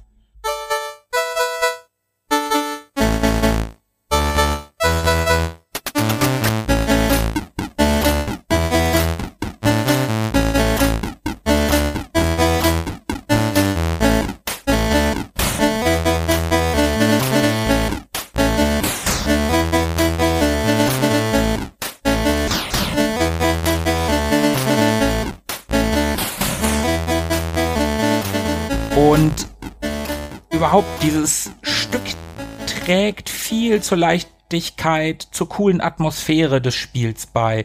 Wenn man da reinkommt, das klingt schon noch mal anders. Also vor allen Dingen, ich habe ja nun Summer Games jetzt in Vorbereitung noch mal gespielt und dann auch noch mal California Games tatsächlich. Und das ist schon ein Unterschied wie Tag und Nacht, wenn man die beiden so auch direkt hintereinander spielt, vor Ja. allen Dingen. Es nimmt sich auch nicht so ernst, ist ein bisschen comichafter, wenn Mhm. man so will. Und sehr bunt und sehr, ja, cool einfach. Ich weiß gar nicht, wie sie das hinkriegen mit so wenig Stellschrauben, wie man damals zur Verfügung hatte. Aber sie kriegen es irgendwie, kriegen sie es hin, diesen, diesen, ja, coolen kalifornischen Vibe da wirklich in so eine Atmosphäre zu verpacken. Ich, macht auch heute noch Spaß, wie Mhm. wir festgestellt haben. Genau, haben wir ja vor einiger Zeit, ne, wir haben es ja vorhin schon mal kurz erwähnt, Mhm. tatsächlich gespielt auf Mega Drive und das Spiel hat halt, ja, es ist auch so prototypisch 80er, mit den ganzen Fun- und Trendsportarten der damaligen Zeit. Also es gibt Skateboarding, es gibt Footback, AK Hacky Sack, es gibt Surfen, es gibt Rollschuhlaufen, es gibt BMX und Frisbee. Mhm. Also gerade Rollschuhlaufen und BMX, welche, welche 80er Film oder welche 80er Serie konnte ohne sowas auskommen und trotzdem cool sein? Das Ja. gehörte schon irgendwie dazu. Ja, auf jeden Fall. Aber auch Frisbee ist so krass 80er. Ja. In den 80ern hatte jeder eine Frisbee. Und Tobi, du, du, du zeigst es auch gerade, das Cover von California Games, das schreit auch 80er. Ja. Also, Also da ist alles drauf, ne? Also erstmal natürlich die Sportarten, die du gerade schon aufgezählt hast. BMX, Rollschuhlaufen, Skateboard, Surfen und so weiter. Aber auch die Klamotten, die die Jungs da anhaben. Oder die Mädels. das ist eine Mädel, ne? Ja, die hat gar nicht so viel an. Nee, die hat darf, ein- die, die darf im Bikini. Die fährt im knappen Bikini mit Rollschuhen und die anderen haben sehr neonfarbene, sehr auffällige Sportkleidung an. Sie muss auch diese extrem hochgeschnittenen Bikini-Höschen anhaben. Natürlich. So dieser Jane Fonda-Look von dem Fitnessvideo damals aus den 80ern, wo, wo wirklich bis über die Hüftknochen hinweg kein Stoff da war an den Seiten. Das musste damals in den 80ern unbedingt so gestylt War eine werden. schlimme Zeit. Ganz schlimm. Und du hast ja gerade die Musik so als Novum angesprochen. Übrigens gibt's bei der Disziplin Surfen noch ein weiteres Stück, was einem echten Song angelehnt ist. Das ist der Song Wipeout von den Surfaris, einer US-Surf-Rock-Band, ebenfalls aus den 60ern. Kennt man auf jeden Fall. Hm. Das Surf-Thema überhaupt.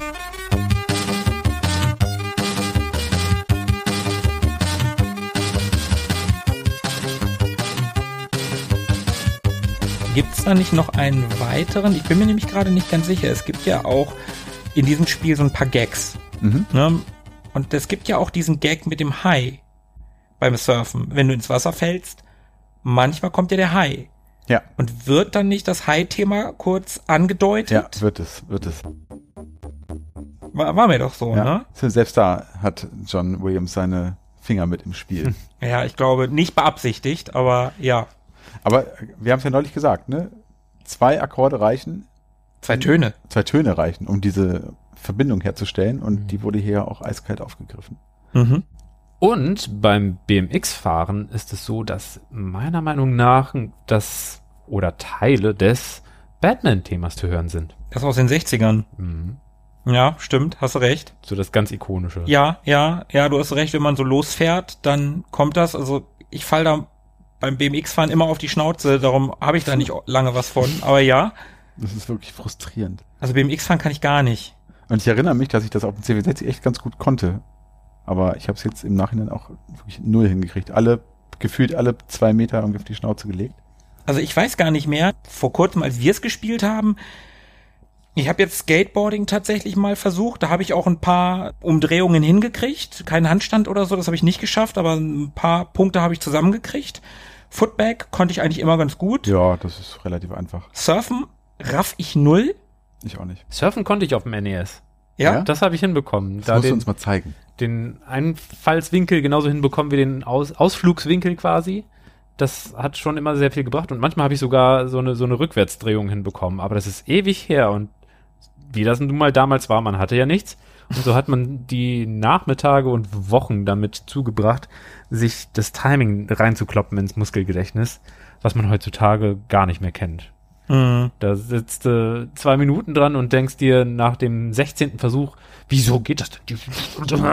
Und früher hast du es einfach mal eine halbe Stunde gemacht, bis du die erste Drehung hinbekommen hast. So, und dann ging's. Hm, ja, nee, ich, ich konnte Surfen gar nicht. Was ich aber immer ganz gut konnte, war Rollschuhlaufen. Das kann ich ganz gut. Und da hattest du, glaube ich, Tobi, da hattest du Probleme, als wir das zu zweit gespielt haben. Ja, das ja, war nicht so deine Das war das Disziplin. an der Strandpromenade. Ne? Mhm, genau, auch wieder die einzige, ich glaube, die einzige Disziplin, die du mit einer Frau spielst. Mhm. Also divers sind diese ganzen Spiele nicht. Nicht so richtig. Frauen sind schon sehr unterrepräsentiert in diesen Spielereien. Heute wäre das anders. Was ich mir auch nicht gut vorstellen kann, ist, dass da lauter Finnen oder so dort unterwegs sind oder Brasilianer, na doch, Brasilianer kann man sich da eher vorstellen. Wen, wen konnte man denn da spielen? Also keine Finnen, auch keine Dänen oder Holländer.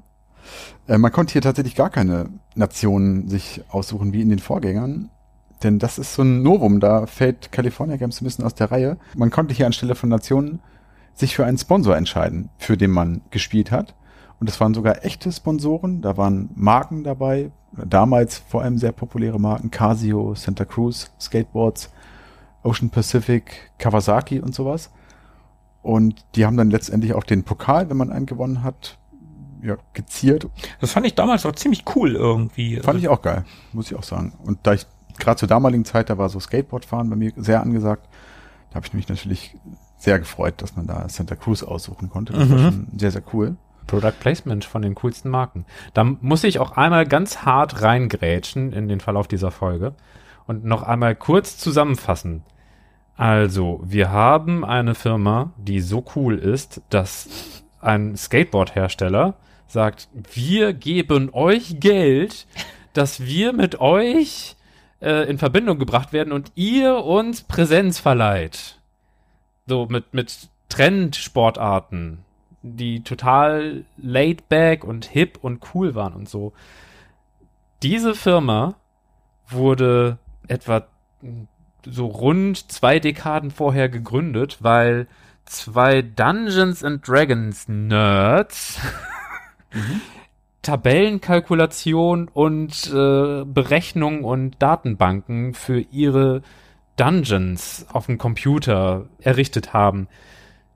So ziemlich das Gegenteil dieser, dieser Art von Coolness. Also das Bild solcher Leute ist ja das total Uncoole, was man so zumindest aus der, aus der Medien- und Popwelt kennt, ist das prototypisch für absolut derbe uncool. Mhm. Also Dungeons and Dragons sich im Keller von Mama irgendwie zusammensetzen, Würfel schmeißen und und nee, erstmal sich an den Computer setzen und da so ein paar Codezeilen eintippen.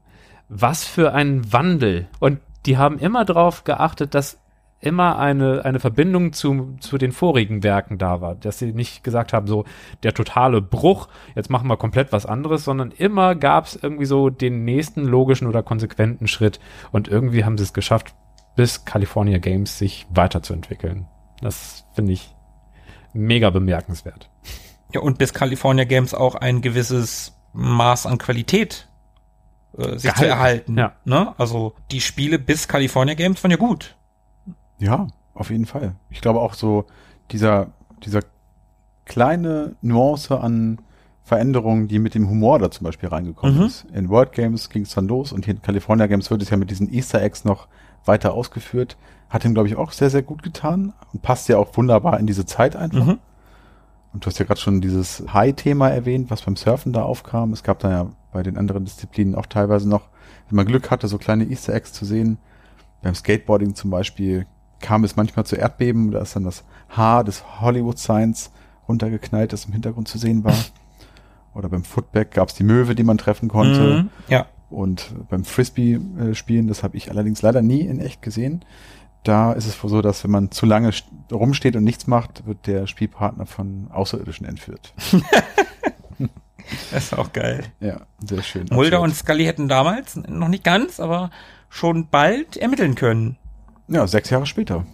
Jo, ist jetzt aus heutiger Sicht, wenn man so zurückblickt, gar nicht so viel. Und wir haben vorhin schon ganz kurz über den zweiten Teil gesprochen, den es ja auch gab. Den wollen wir an der Stelle nicht verheimlichen, der aber auch lang nicht mehr so gut gewesen ist wie der erste, wie so oft. Da gab's noch ein paar coole Disziplinen, glaube ich, Jetski und sowas. Kann ich mich dran erinnern? Paragliding, ne? Ja. Also ja, es gab ein paar coole Disziplinen, aber ich habe es nie gespielt. Aber ich habe mir Videos davon angeguckt und Reviews und das kam richtig schlecht weg. Und das sieht auch nicht gut aus. Also so ein, zwei gepixelte Grafiken sind schön, aber wenn man den Zeitpunkt nimmt, wo das rausgekommen ist, das kam 1990, da waren schon viel bessere Grafiken unterwegs. Das Spiel wirkt im Großen und Ganzen schon altbacken. Ja. Das war auch das erste Spiel, was nicht mehr für den C64 rauskam, also dem Haus- und Hofcomputer, wenn man so will, von Epics. Ja, und die Qualitätseinbußen gingen einher mit den Verkaufseinbußen. Das war nämlich lange nicht so erfolgreich wie sein Vorgänger. Ja. Der sich übrigens vor allem in den Wintermonaten sehr gut verkaufte, was auch irgendwie ganz nett ist. Ja, Im Winter geht man gern nach Kalifornien. Man kann in Kalifornien, wenn man ein bisschen Glück hat, am Venice Beach im November mit kurzen Klamotten rumrennen und schwitzt immer noch. Ja. Kann ich mir Habe ich vorstellen. erlebt, war ganz schön krass. Tja, und sonst so. Ja, du hast gerade schon so ein bisschen von den sinkenden Verkaufszahlen in California Games gesprochen. Und so ganz, ganz langsam zeichnet sich auch schon, ja, so ein kleiner, kleiner Abwärtstrend in der Firmengeschichte von Epics ab. Allerdings kann man sagen, also wir sind ja jetzt Ende der 80er Jahre, da hat dann Epics auch versucht, sich nochmal in anderen Bereichen als der Spieleentwicklung zu behaupten. Zum Beispiel in der Entwicklung von Hardware. Da war man ja auch vorher schon mal relativ erfolgreich. Wir erinnern uns an das Speichermodul. Was aber nicht von denen direkt war. Richtig, aber es hatte ja mit Epics dann doch irgendwie zu tun. Mhm. Aber sie hatten auch eigene Erfolge damals schon in der Entwicklung von Hardware. Also sie haben damals 84 war das ein Fastload-Modul für den C64 entwickelt. Also das war ein Modul, das die Ladegeschwindigkeit von Spielen auf dem C64 um oder sagen wir auf auf ein Fünftel reduziert hat. Also das war schon Oh, war schon cool. Ich kenne das nicht als Modul, ich kenne das als Programme, die man im Prinzip vor in den Speicher geladen hat, um dann das eigentliche Programm zu starten und das ging dann wirklich relativ schnell. das ist ja krass. Ein Fünftel ist schon, Das ist, das ist schon echt ganz schön schnell. richtig. Also wenn man überlegt, wie lange man da teilweise gesessen hat, war das schon eine unheimliche Erleichterung. Zumindest wollte man an diesen Erfolg nochmal so ein bisschen anknüpfen, Ende der 80er Jahre. Und Epix entwickelte damals, was viele nicht wissen, einen eigenen 8-Bit-Handheld namens Handy. Ja, heute sind Handys was anderes hier, zumindest in Deutschland. Ja, und das mussten sie leider dann auch aufgrund finanzieller Schwierigkeiten äh, wieder abbrechen und haben das ganze Projekt an Atari verkauft.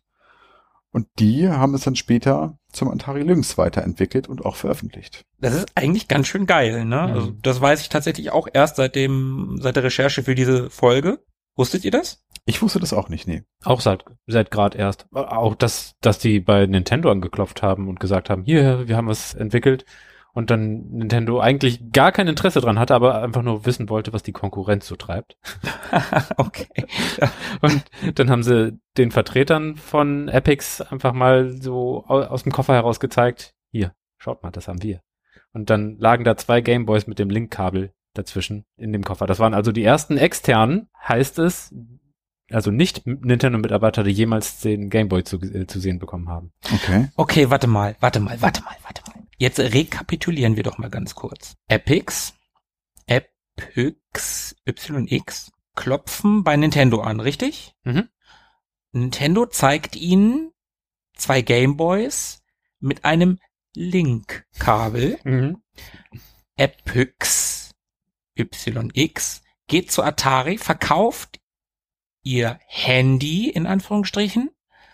Die nennen das Ganze dann Lynx, YX, Linkkabel. Ist das Zufall? A Link to the Past. Ich bin überfragt und überfordert. Also Linkkabel, Links? Epics waren selber auch komplett überfordert. Die haben so lange dran entwickelt. Ich glaube, 87 fingen die Entwicklungsarbeiten an und bis 89 haben sie es nicht ganz geschafft, da irgendwie jemanden zum Vertrieb zu finden. Und dann haben die von Atari gewusst, ihr könnt euch das nicht leisten, jetzt hier zu verhandeln. Ihr bekommt von mir ein Angebot und wenn ihr das nicht annehmt, ist danach für euch Game Over auf dem Markt, dann will das keiner mehr haben. Und dementsprechend war das schon eine fiese Situation und Epics hat da echt ganz schön bluten müssen. Ah, ist aber für Atari auch nicht gut ausgegangen. Ne? Der Lynx war überhaupt kein Erfolg, obwohl das Ding gut sein soll. Ich habe es nie bespielt. Habt ihr das mal bespielt? Einmal. Immerhin. Und? Bei dem, bei diesem einen besagten Kumpel, der so ein Ding hatte. Ah ja. Auf Klassenfahrt hat er das dabei gehabt. Ich weiß es nicht mehr. Also, ich war ein Gameboy gewohnt. Das Ding hatte Farbe und hat geleuchtet und War beeindruckend war dann. bestimmt beeindruckend damals, ja.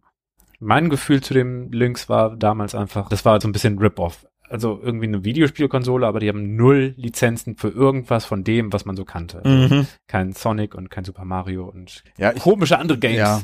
die an mir vorbeigegangen sind, die du gekannt hättest vielleicht. ja, aber ich erinnere mich auch, das war für mich damals auch schon so ein bisschen angestaubt. Atari war, war was Altes irgendwie, ne? Es war so die Mhm. Zeit von Sega und von Nintendo irgendwie. Commodore war ja auch noch mit im Game, mit dem C64 eben noch, aber dann auch mit dem Amiga, aber Atari war irgendwie, das war so was Altes. Das war dieser 2600er, den man gerade noch so kannte von irgendwelchen Kumpels in der Grundschule vielleicht. Mhm. Dennis hatte einen. Ja, schöne Grüße. Mhm. Genau, Grüße gehen raus. Hab mich jetzt auch nicht so direkt angeschrien, kauf mich. Ich hätte mich wahrscheinlich auch eher fürs Game Gear entschieden.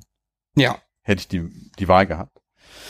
Und während wir eben noch gesagt haben, läuft bei Epics, kann man das jetzt schon nicht mehr so richtig mehr so formulieren. Ja, Philippe hat ja eben gerade sehr deutlich angedeutet, dass es nicht mehr lief. ja, es, es kam mir zu eins zum anderen und das ist auch so, so ein bisschen tragisch. Also 86, wie gesagt, waren Epics, und das ist noch gar nicht so lange her, von dem Zeitpunkt, an dem wir jetzt sind, auf dem Höhepunkt ihrer Karriere, hatten 200 Mitarbeiter und haben Umsätze in zweistelligen Millionenhöhen gemacht. Und inzwischen hatten aber auch schon einige Entwickler das Unternehmen verlassen. Teilweise hatten die bei EA angeheuert. Und Ende der 80er waren dann nur noch knapp 20 Mitarbeiter bei Epics. Hm. Und was dann passierte, war dann das mehr oder weniger vorhersehbare Ergebnis von teilweise strategischen Fehlentscheidungen, aber vielleicht auch einfach nur Pech. Denn in diese Entwicklung von dem Lynx hatte man, wie gesagt, sehr viel Zeit und Mühe gesteckt. Seit 87 haben sie dran gearbeitet. Und Raubkopien war natürlich auch ein großes Thema damals und gerade Epics war wohl eine der Konzerne, die da sehr, sehr drunter gelitten haben. Ja, klar, wenn du der erfolgreichste oder einer der erfolgreichsten bist und auf dem C64 war Epics einer der größten, dann wird von dir natürlich auch am meisten geklaut. Es gab Menschen, die haben ihre Spielanleitung verlegt oder verliehen. Mhm. Es gab aber auch meines Wissens nach Menschen, die haben gar keine gehabt, weil sie Raubkopien in ihrer Diskettenbox hatten. Nein. Habe ich von gehört. Nein. Ich habe nie jemanden kennengelernt, aber hat man sich so erzählt damals. Das ist ja unglaublich. Aber ja, das gehört damit rein, aber auch mit rein gehört natürlich die absteigende Qualität der Spiele. Wir haben California Games 2 eben gerade schon genannt. Auch erwähnen muss man noch mal ganz kurz die 88er The Games hm. Summer Edition und The Games Winter Edition, die noch mal eine Auflage oder ja, Neuauflage, Remake will ich jetzt gar nicht sagen, es waren neue Disziplinen da drin, aber es war eine Neuauflage in irgendeiner Form ihrer ihrer erfolgreichsten Spiele, Winter Games und Summer Games. Ich habe die nie gespielt, glaube ich, aber die sollen wirklich schlecht sein. Ja, das habe ich auch gehört. Und das in Zusammenhang mit einem grandios schlechten California Games 2 und den Problemen, die du gerade, Tobi, schon erwähnt hast. Tja, das waren dann irgendwie zu viele Sargnägel für die einstmals sehr erfolgreiche Firma, ne? Ja, das meine ich gerade so mit strategischen Fehlentscheidungen. Also genau. Sie haben da halt immer auf Sequels gesetzt und das ist ja auch bei Summer Games 2 auch schon nicht so richtig gelungen. Also vielleicht hätte man, ja, hätte man da vielleicht ein bisschen mehr den Markt im Auge behalten sollen, um mal so zu schauen, was zu der Zeit gerade so en vogue war. Ja, zumal diese Games, also die, die immensen Erfolge von Summer Games und Winter Games haben ja unzählige Nachahmer auf den Plan gerufen. Da gab es ja wirklich absurdestes Zeug. Also weiß nicht, ich habe wenig davon, wenn überhaupt irgendwas davon gespielt. Es gab Circus Games, es gab sowas wie Caveman Games oder so. Genau, du meinst äh, Caveman Olympics. Das, das war echt cool. Das haben wir sehr gerne gespielt und uns wirklich totgelacht. Das war, äh, also muss ich vorstellen, ähnliches Prozedere, kleine Minigames, so den Olympischen Spielen nachempfunden aber eben das Ganze so in so einem steinzeitlichen, urzeitlichen Gewand. Da gab es dann zum Beispiel, äh, auch das war damals noch möglich, äh, Frauenweitwurf. es war extrem comichaft gehalten, ne? Und da hatte man eben diese dümmlich aussehenden Höhlenmenschen und dann haben eben die die Ehemänner ihre Frauen äh, äh, ja im, im Weitwurf da irgendwie durch die Gegend geschleudert. Es gab Feuer machen, das weiß ich noch. Also zwei Spieler, die sitzen zwei Höhlenmenschen im Schneidersitz nebeneinander und reiben das Stückchen Holz und mussten abwechselnd pusten und reiben, damit mhm. diese, diese Flamme entsteht. Und man konnte das entweder tun in so einer Rüttelmechanik, bis dann eben dieses Feuer anging, oder aber auch äh, den, den Gegner sabotieren, indem man ihm mit dem Holz auf den Kopf gehauen hat. Und das war so ein großartiger Effekt, weil du drückst auf den Feuerknopf und dann hat es so Millisekunden Versatz gedauert, bis sich die Figur so zu seinem Gegner gedreht hat, die Hand hob und mit dem, mit dem Holz auf den Kopf gekloppt hat. Und dann kam so eine herrliche äh, Vogelzwitscher-Animation mit Sternen und der Gegner war in dem Moment eben außer Gefecht gesetzt und konnte nicht weitermachen. Und du konntest dann eben weiter dann deinem Feuer zünden. Das war wirklich witzig. Und dann gab es noch so, ich glaube, was mit Dinos und ach weiß ich gar nicht mehr. Aber diese beiden Sachen waren auf jeden Fall cool. So, jetzt bitte, ich habe dich unterbrochen. Alles gut, alles gut. Ich habe ja, ich habe ja äh, dich äh, auffordernd angeschaut. Das Interessanteste dieser ganzen Games kommt tatsächlich, und das ist, glaube ich, auch das einzige aus deutschen Landen. Mhm. Tobi, du, du, du schaust und äh, du weißt, auf was das jetzt hinausläuft. Thomas und mein Namensvetter Markus Landgraf haben im Teenageralter 1985 das legendäre Sex Games veröffentlicht. Ja, Auch viel mit Rütteln. habe ich auch von gehört. Mhm. Ich habe mal gehört, ich habe ja nie einen C64 gehabt, aber ich habe gehört, gelesen, jeder C64 Besitzer hatte das Ding in seiner Diskettenbox. Und jetzt kommst du, Tobi, jetzt mal Buddha bei die Fische. Hattest du Sex Games und hast du gerüttelt? Also am Joystick, also am Competition Pro. Ich hatte natürlich auch Sexgames. Aha. Und ich erinnere mich auch noch an Landisoft hießen die beiden, glaube ich. Ja, stimmt, ja, ja. Hab kein Bild mehr so richtig von dem Spiel. Ich glaube, das war schwarz-weiß gehalten und ja, man kann sich vorstellen, was da zu tun war. Aber es gab auch davon natürlich etliche Ausprägungen. Ich erinnere mich noch an äh, so ein ähnliches Spiel, das hieß Pogo Sex Games. Harry der Fensterputzer, wer kennt ihn nicht? Da musste man, war man Fensterputzer an so einem Hochhaus und musste Scheiben putzen und hat dann da schlüpfrige, äh, schlüpfrig gepixelte Motive irgendwie entdecken können. Also ja, sowas gab es natürlich klar. Mhm, In jeder mhm. Box. Also, Falls jemand in den letzten fünf Minuten einmal kurz aus dem Raum gegangen ist und jetzt wiederkommt bei diesem Podcast, wir sind nicht falsch abgebogen. angeblich. Wir sind immer noch bei Epic. Ja, wir sind immer noch bei Epics und den Games. Jetzt aber bei Sex Games.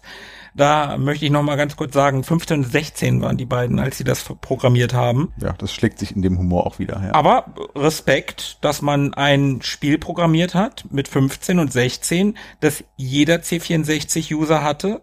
Ja. Und mit, mit 15 und 16, da habe ich sowas nicht digital hinbekommen, höchstens analog. Mhm. Und ich möchte das gar nicht so genau wissen. Und Ich habe auch erst überlegt, ob ich nachfrage, aber lassen wir es einfach so stehen. und das Ding war von 87 bis 2012 indiziert. Bis 2012? Bis erst? 2012 war das Oh je. auf dem Index das Ding. Okay. Aber ganz ehrlich, damit hatten sie den Markt gut im Blick. Also sie wussten, was der Interessenslage der Menschen liegt, wie zum Beispiel nicht nur Individualsportarten anzubieten, sondern auch Teamsportarten. Intimsportarten quasi. Okay. Hast du noch mehr äh, Games in der Reihe oder? Nö, wir bleiben jetzt bei Sex Games. Ich weiß. Tobi, da musst du jetzt noch ein bisschen mehr. Nein, wirklich beeindruckend. Ich wüsste ganz gern, was die beiden heute machen. Vielleicht hören Sie das ja und falls ja, können Sie sich gerne bei uns melden. Wir machen gerne ein Interview. Ja. Wie ist das damals so passiert und was haben eure Eltern gesagt? Nein, ich habe tatsächlich noch eine ganz lustige Geschichte dazu, zu diesem Spiel. Unser gemeinsamer Schulfreund Olli, Ja. Grüße gehen raus, mal wieder. Peinlich berührte Grüße gehen raus. Auch mal wieder. auch mal wieder. Der hatte, bin ich der Meinung, aber keinen C64, aber der hatte auch so irgend so ein Rüttelspiel. Hatten die nicht so ein ColecoVision? Die hatten ein ColecoVision, aber da gab es, glaube ich, keine Rüttelspiele drauf. Das muss irgendwas anderes gewesen sein. Auf jeden Fall hat Olli mir das stolz gezeigt und da rumgerüttelt. Und dann kam seine Mutter rein Oha. und ich erinnere mich an eine gewisse hochauflösende Demo von Hajime Soriyama, Ja. auf Tobis Amiga, wo die Mutter reinkam und die Hand sehr schnell am Ausschalter des Monitors war. Der leider hinten war. ja? Ich glaube, bei dem. Nee, wir haben den, der war super schnell aus. Egal. Olli hat das Ding nicht ausgemacht, er hat weitergerüttelt und seine Mutter hat kurz geguckt und hat gelacht und ist wieder gegangen. Ja. Entspannt und aufgeklärt. War schon ein, ein, ein merkwürdiges Bild, so für mich als Grundschüler. ja. Egal, wir wollen, da, wir wollen das nicht weiter vertiefen. Ah.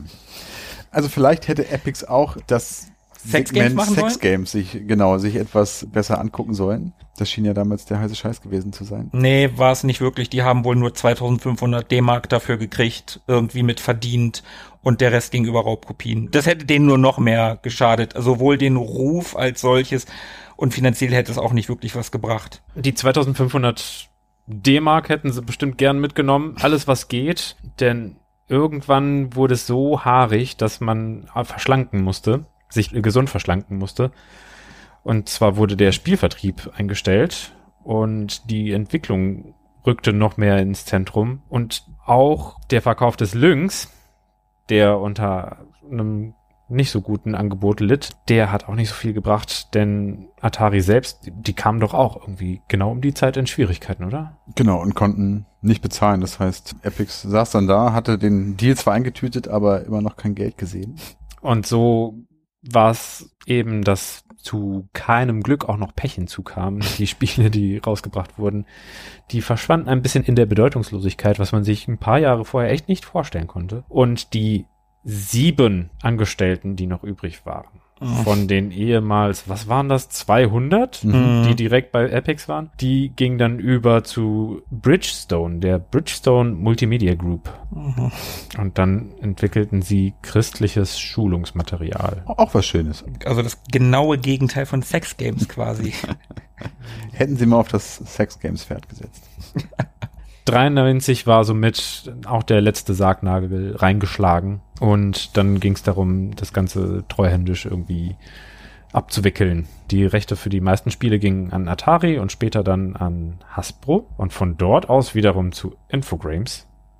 Ha. Infogram.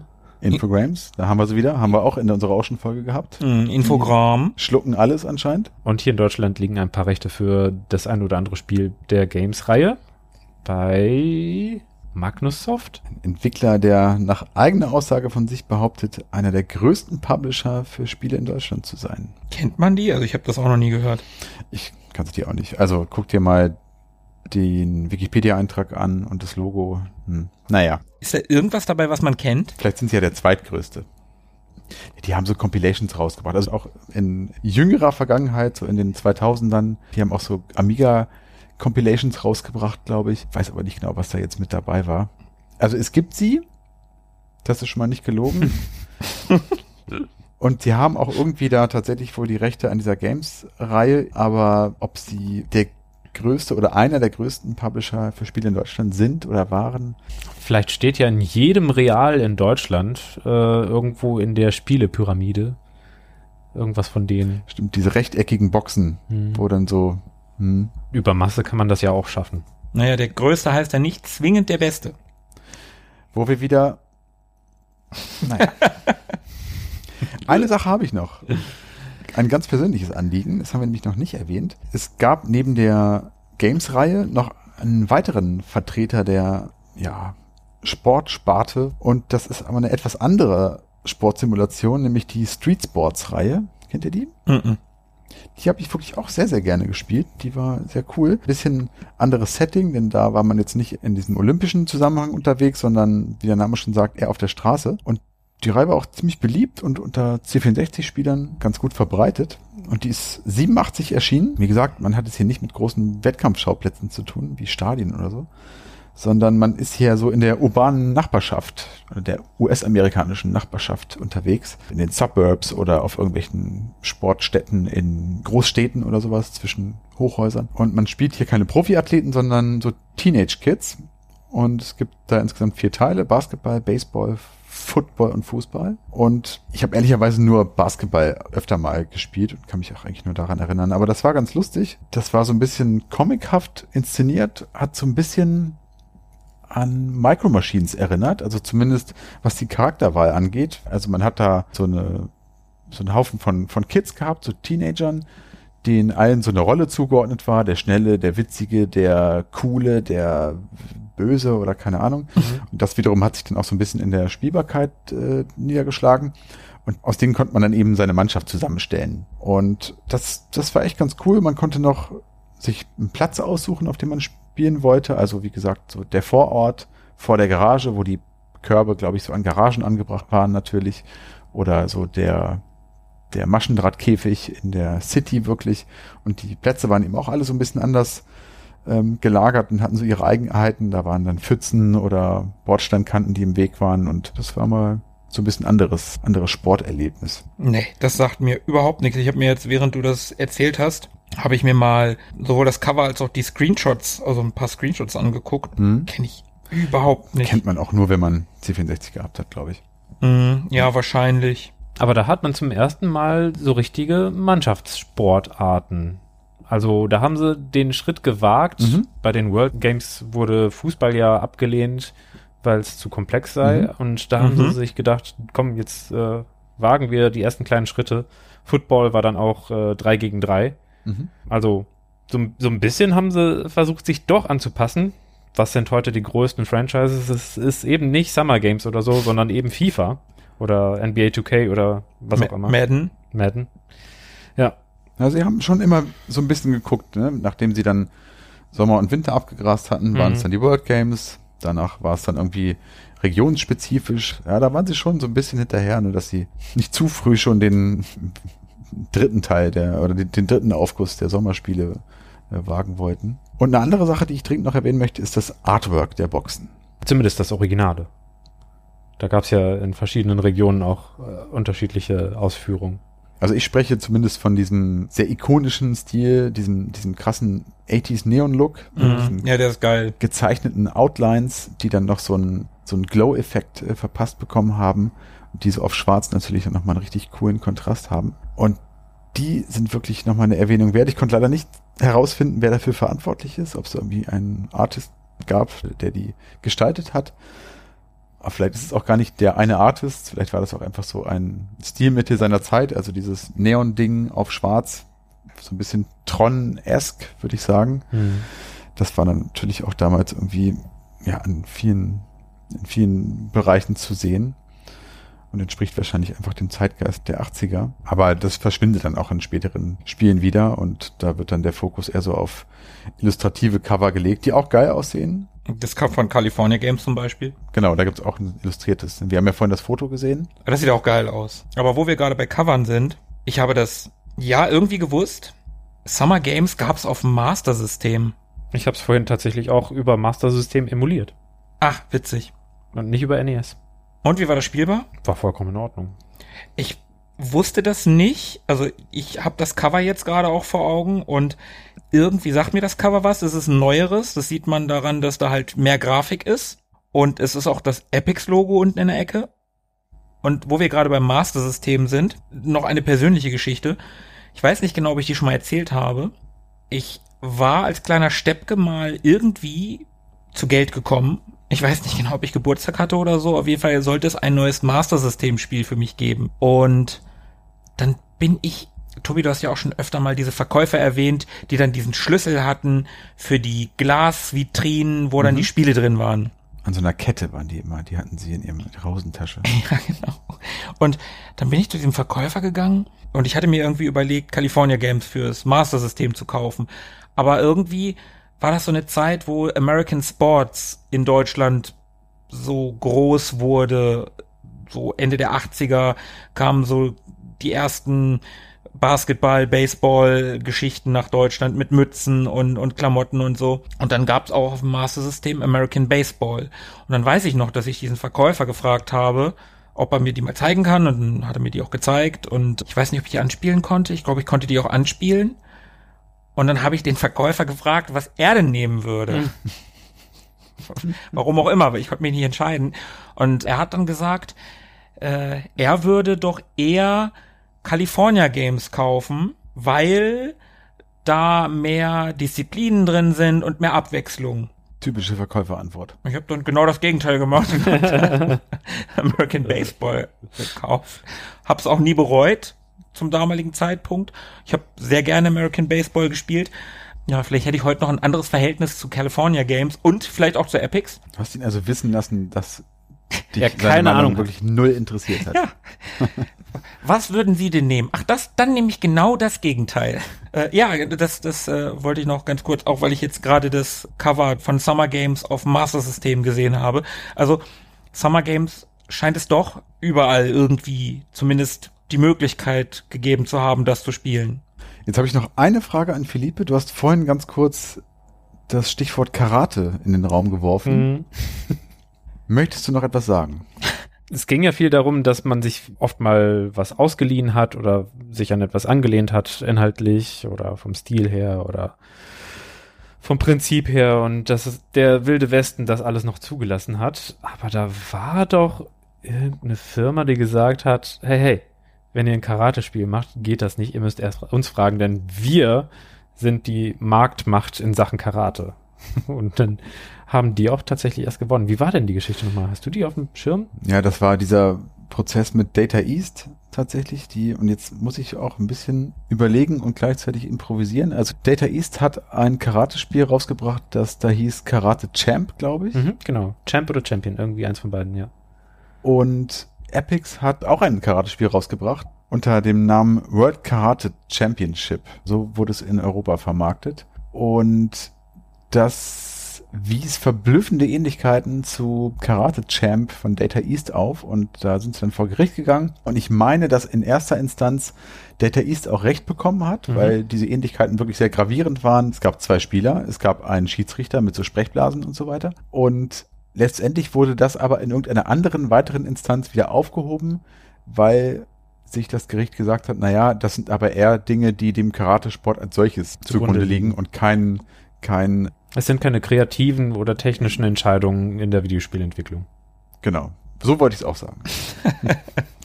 genau. Und ich glaube, nach der Geschichte, Haben wir es mal wieder? ich glaube schon. Ich habe mich leer erzählt. Das kam jetzt plötzlich. Na gut, dann würde ich sagen, steigen wir mal aufs Treppchen.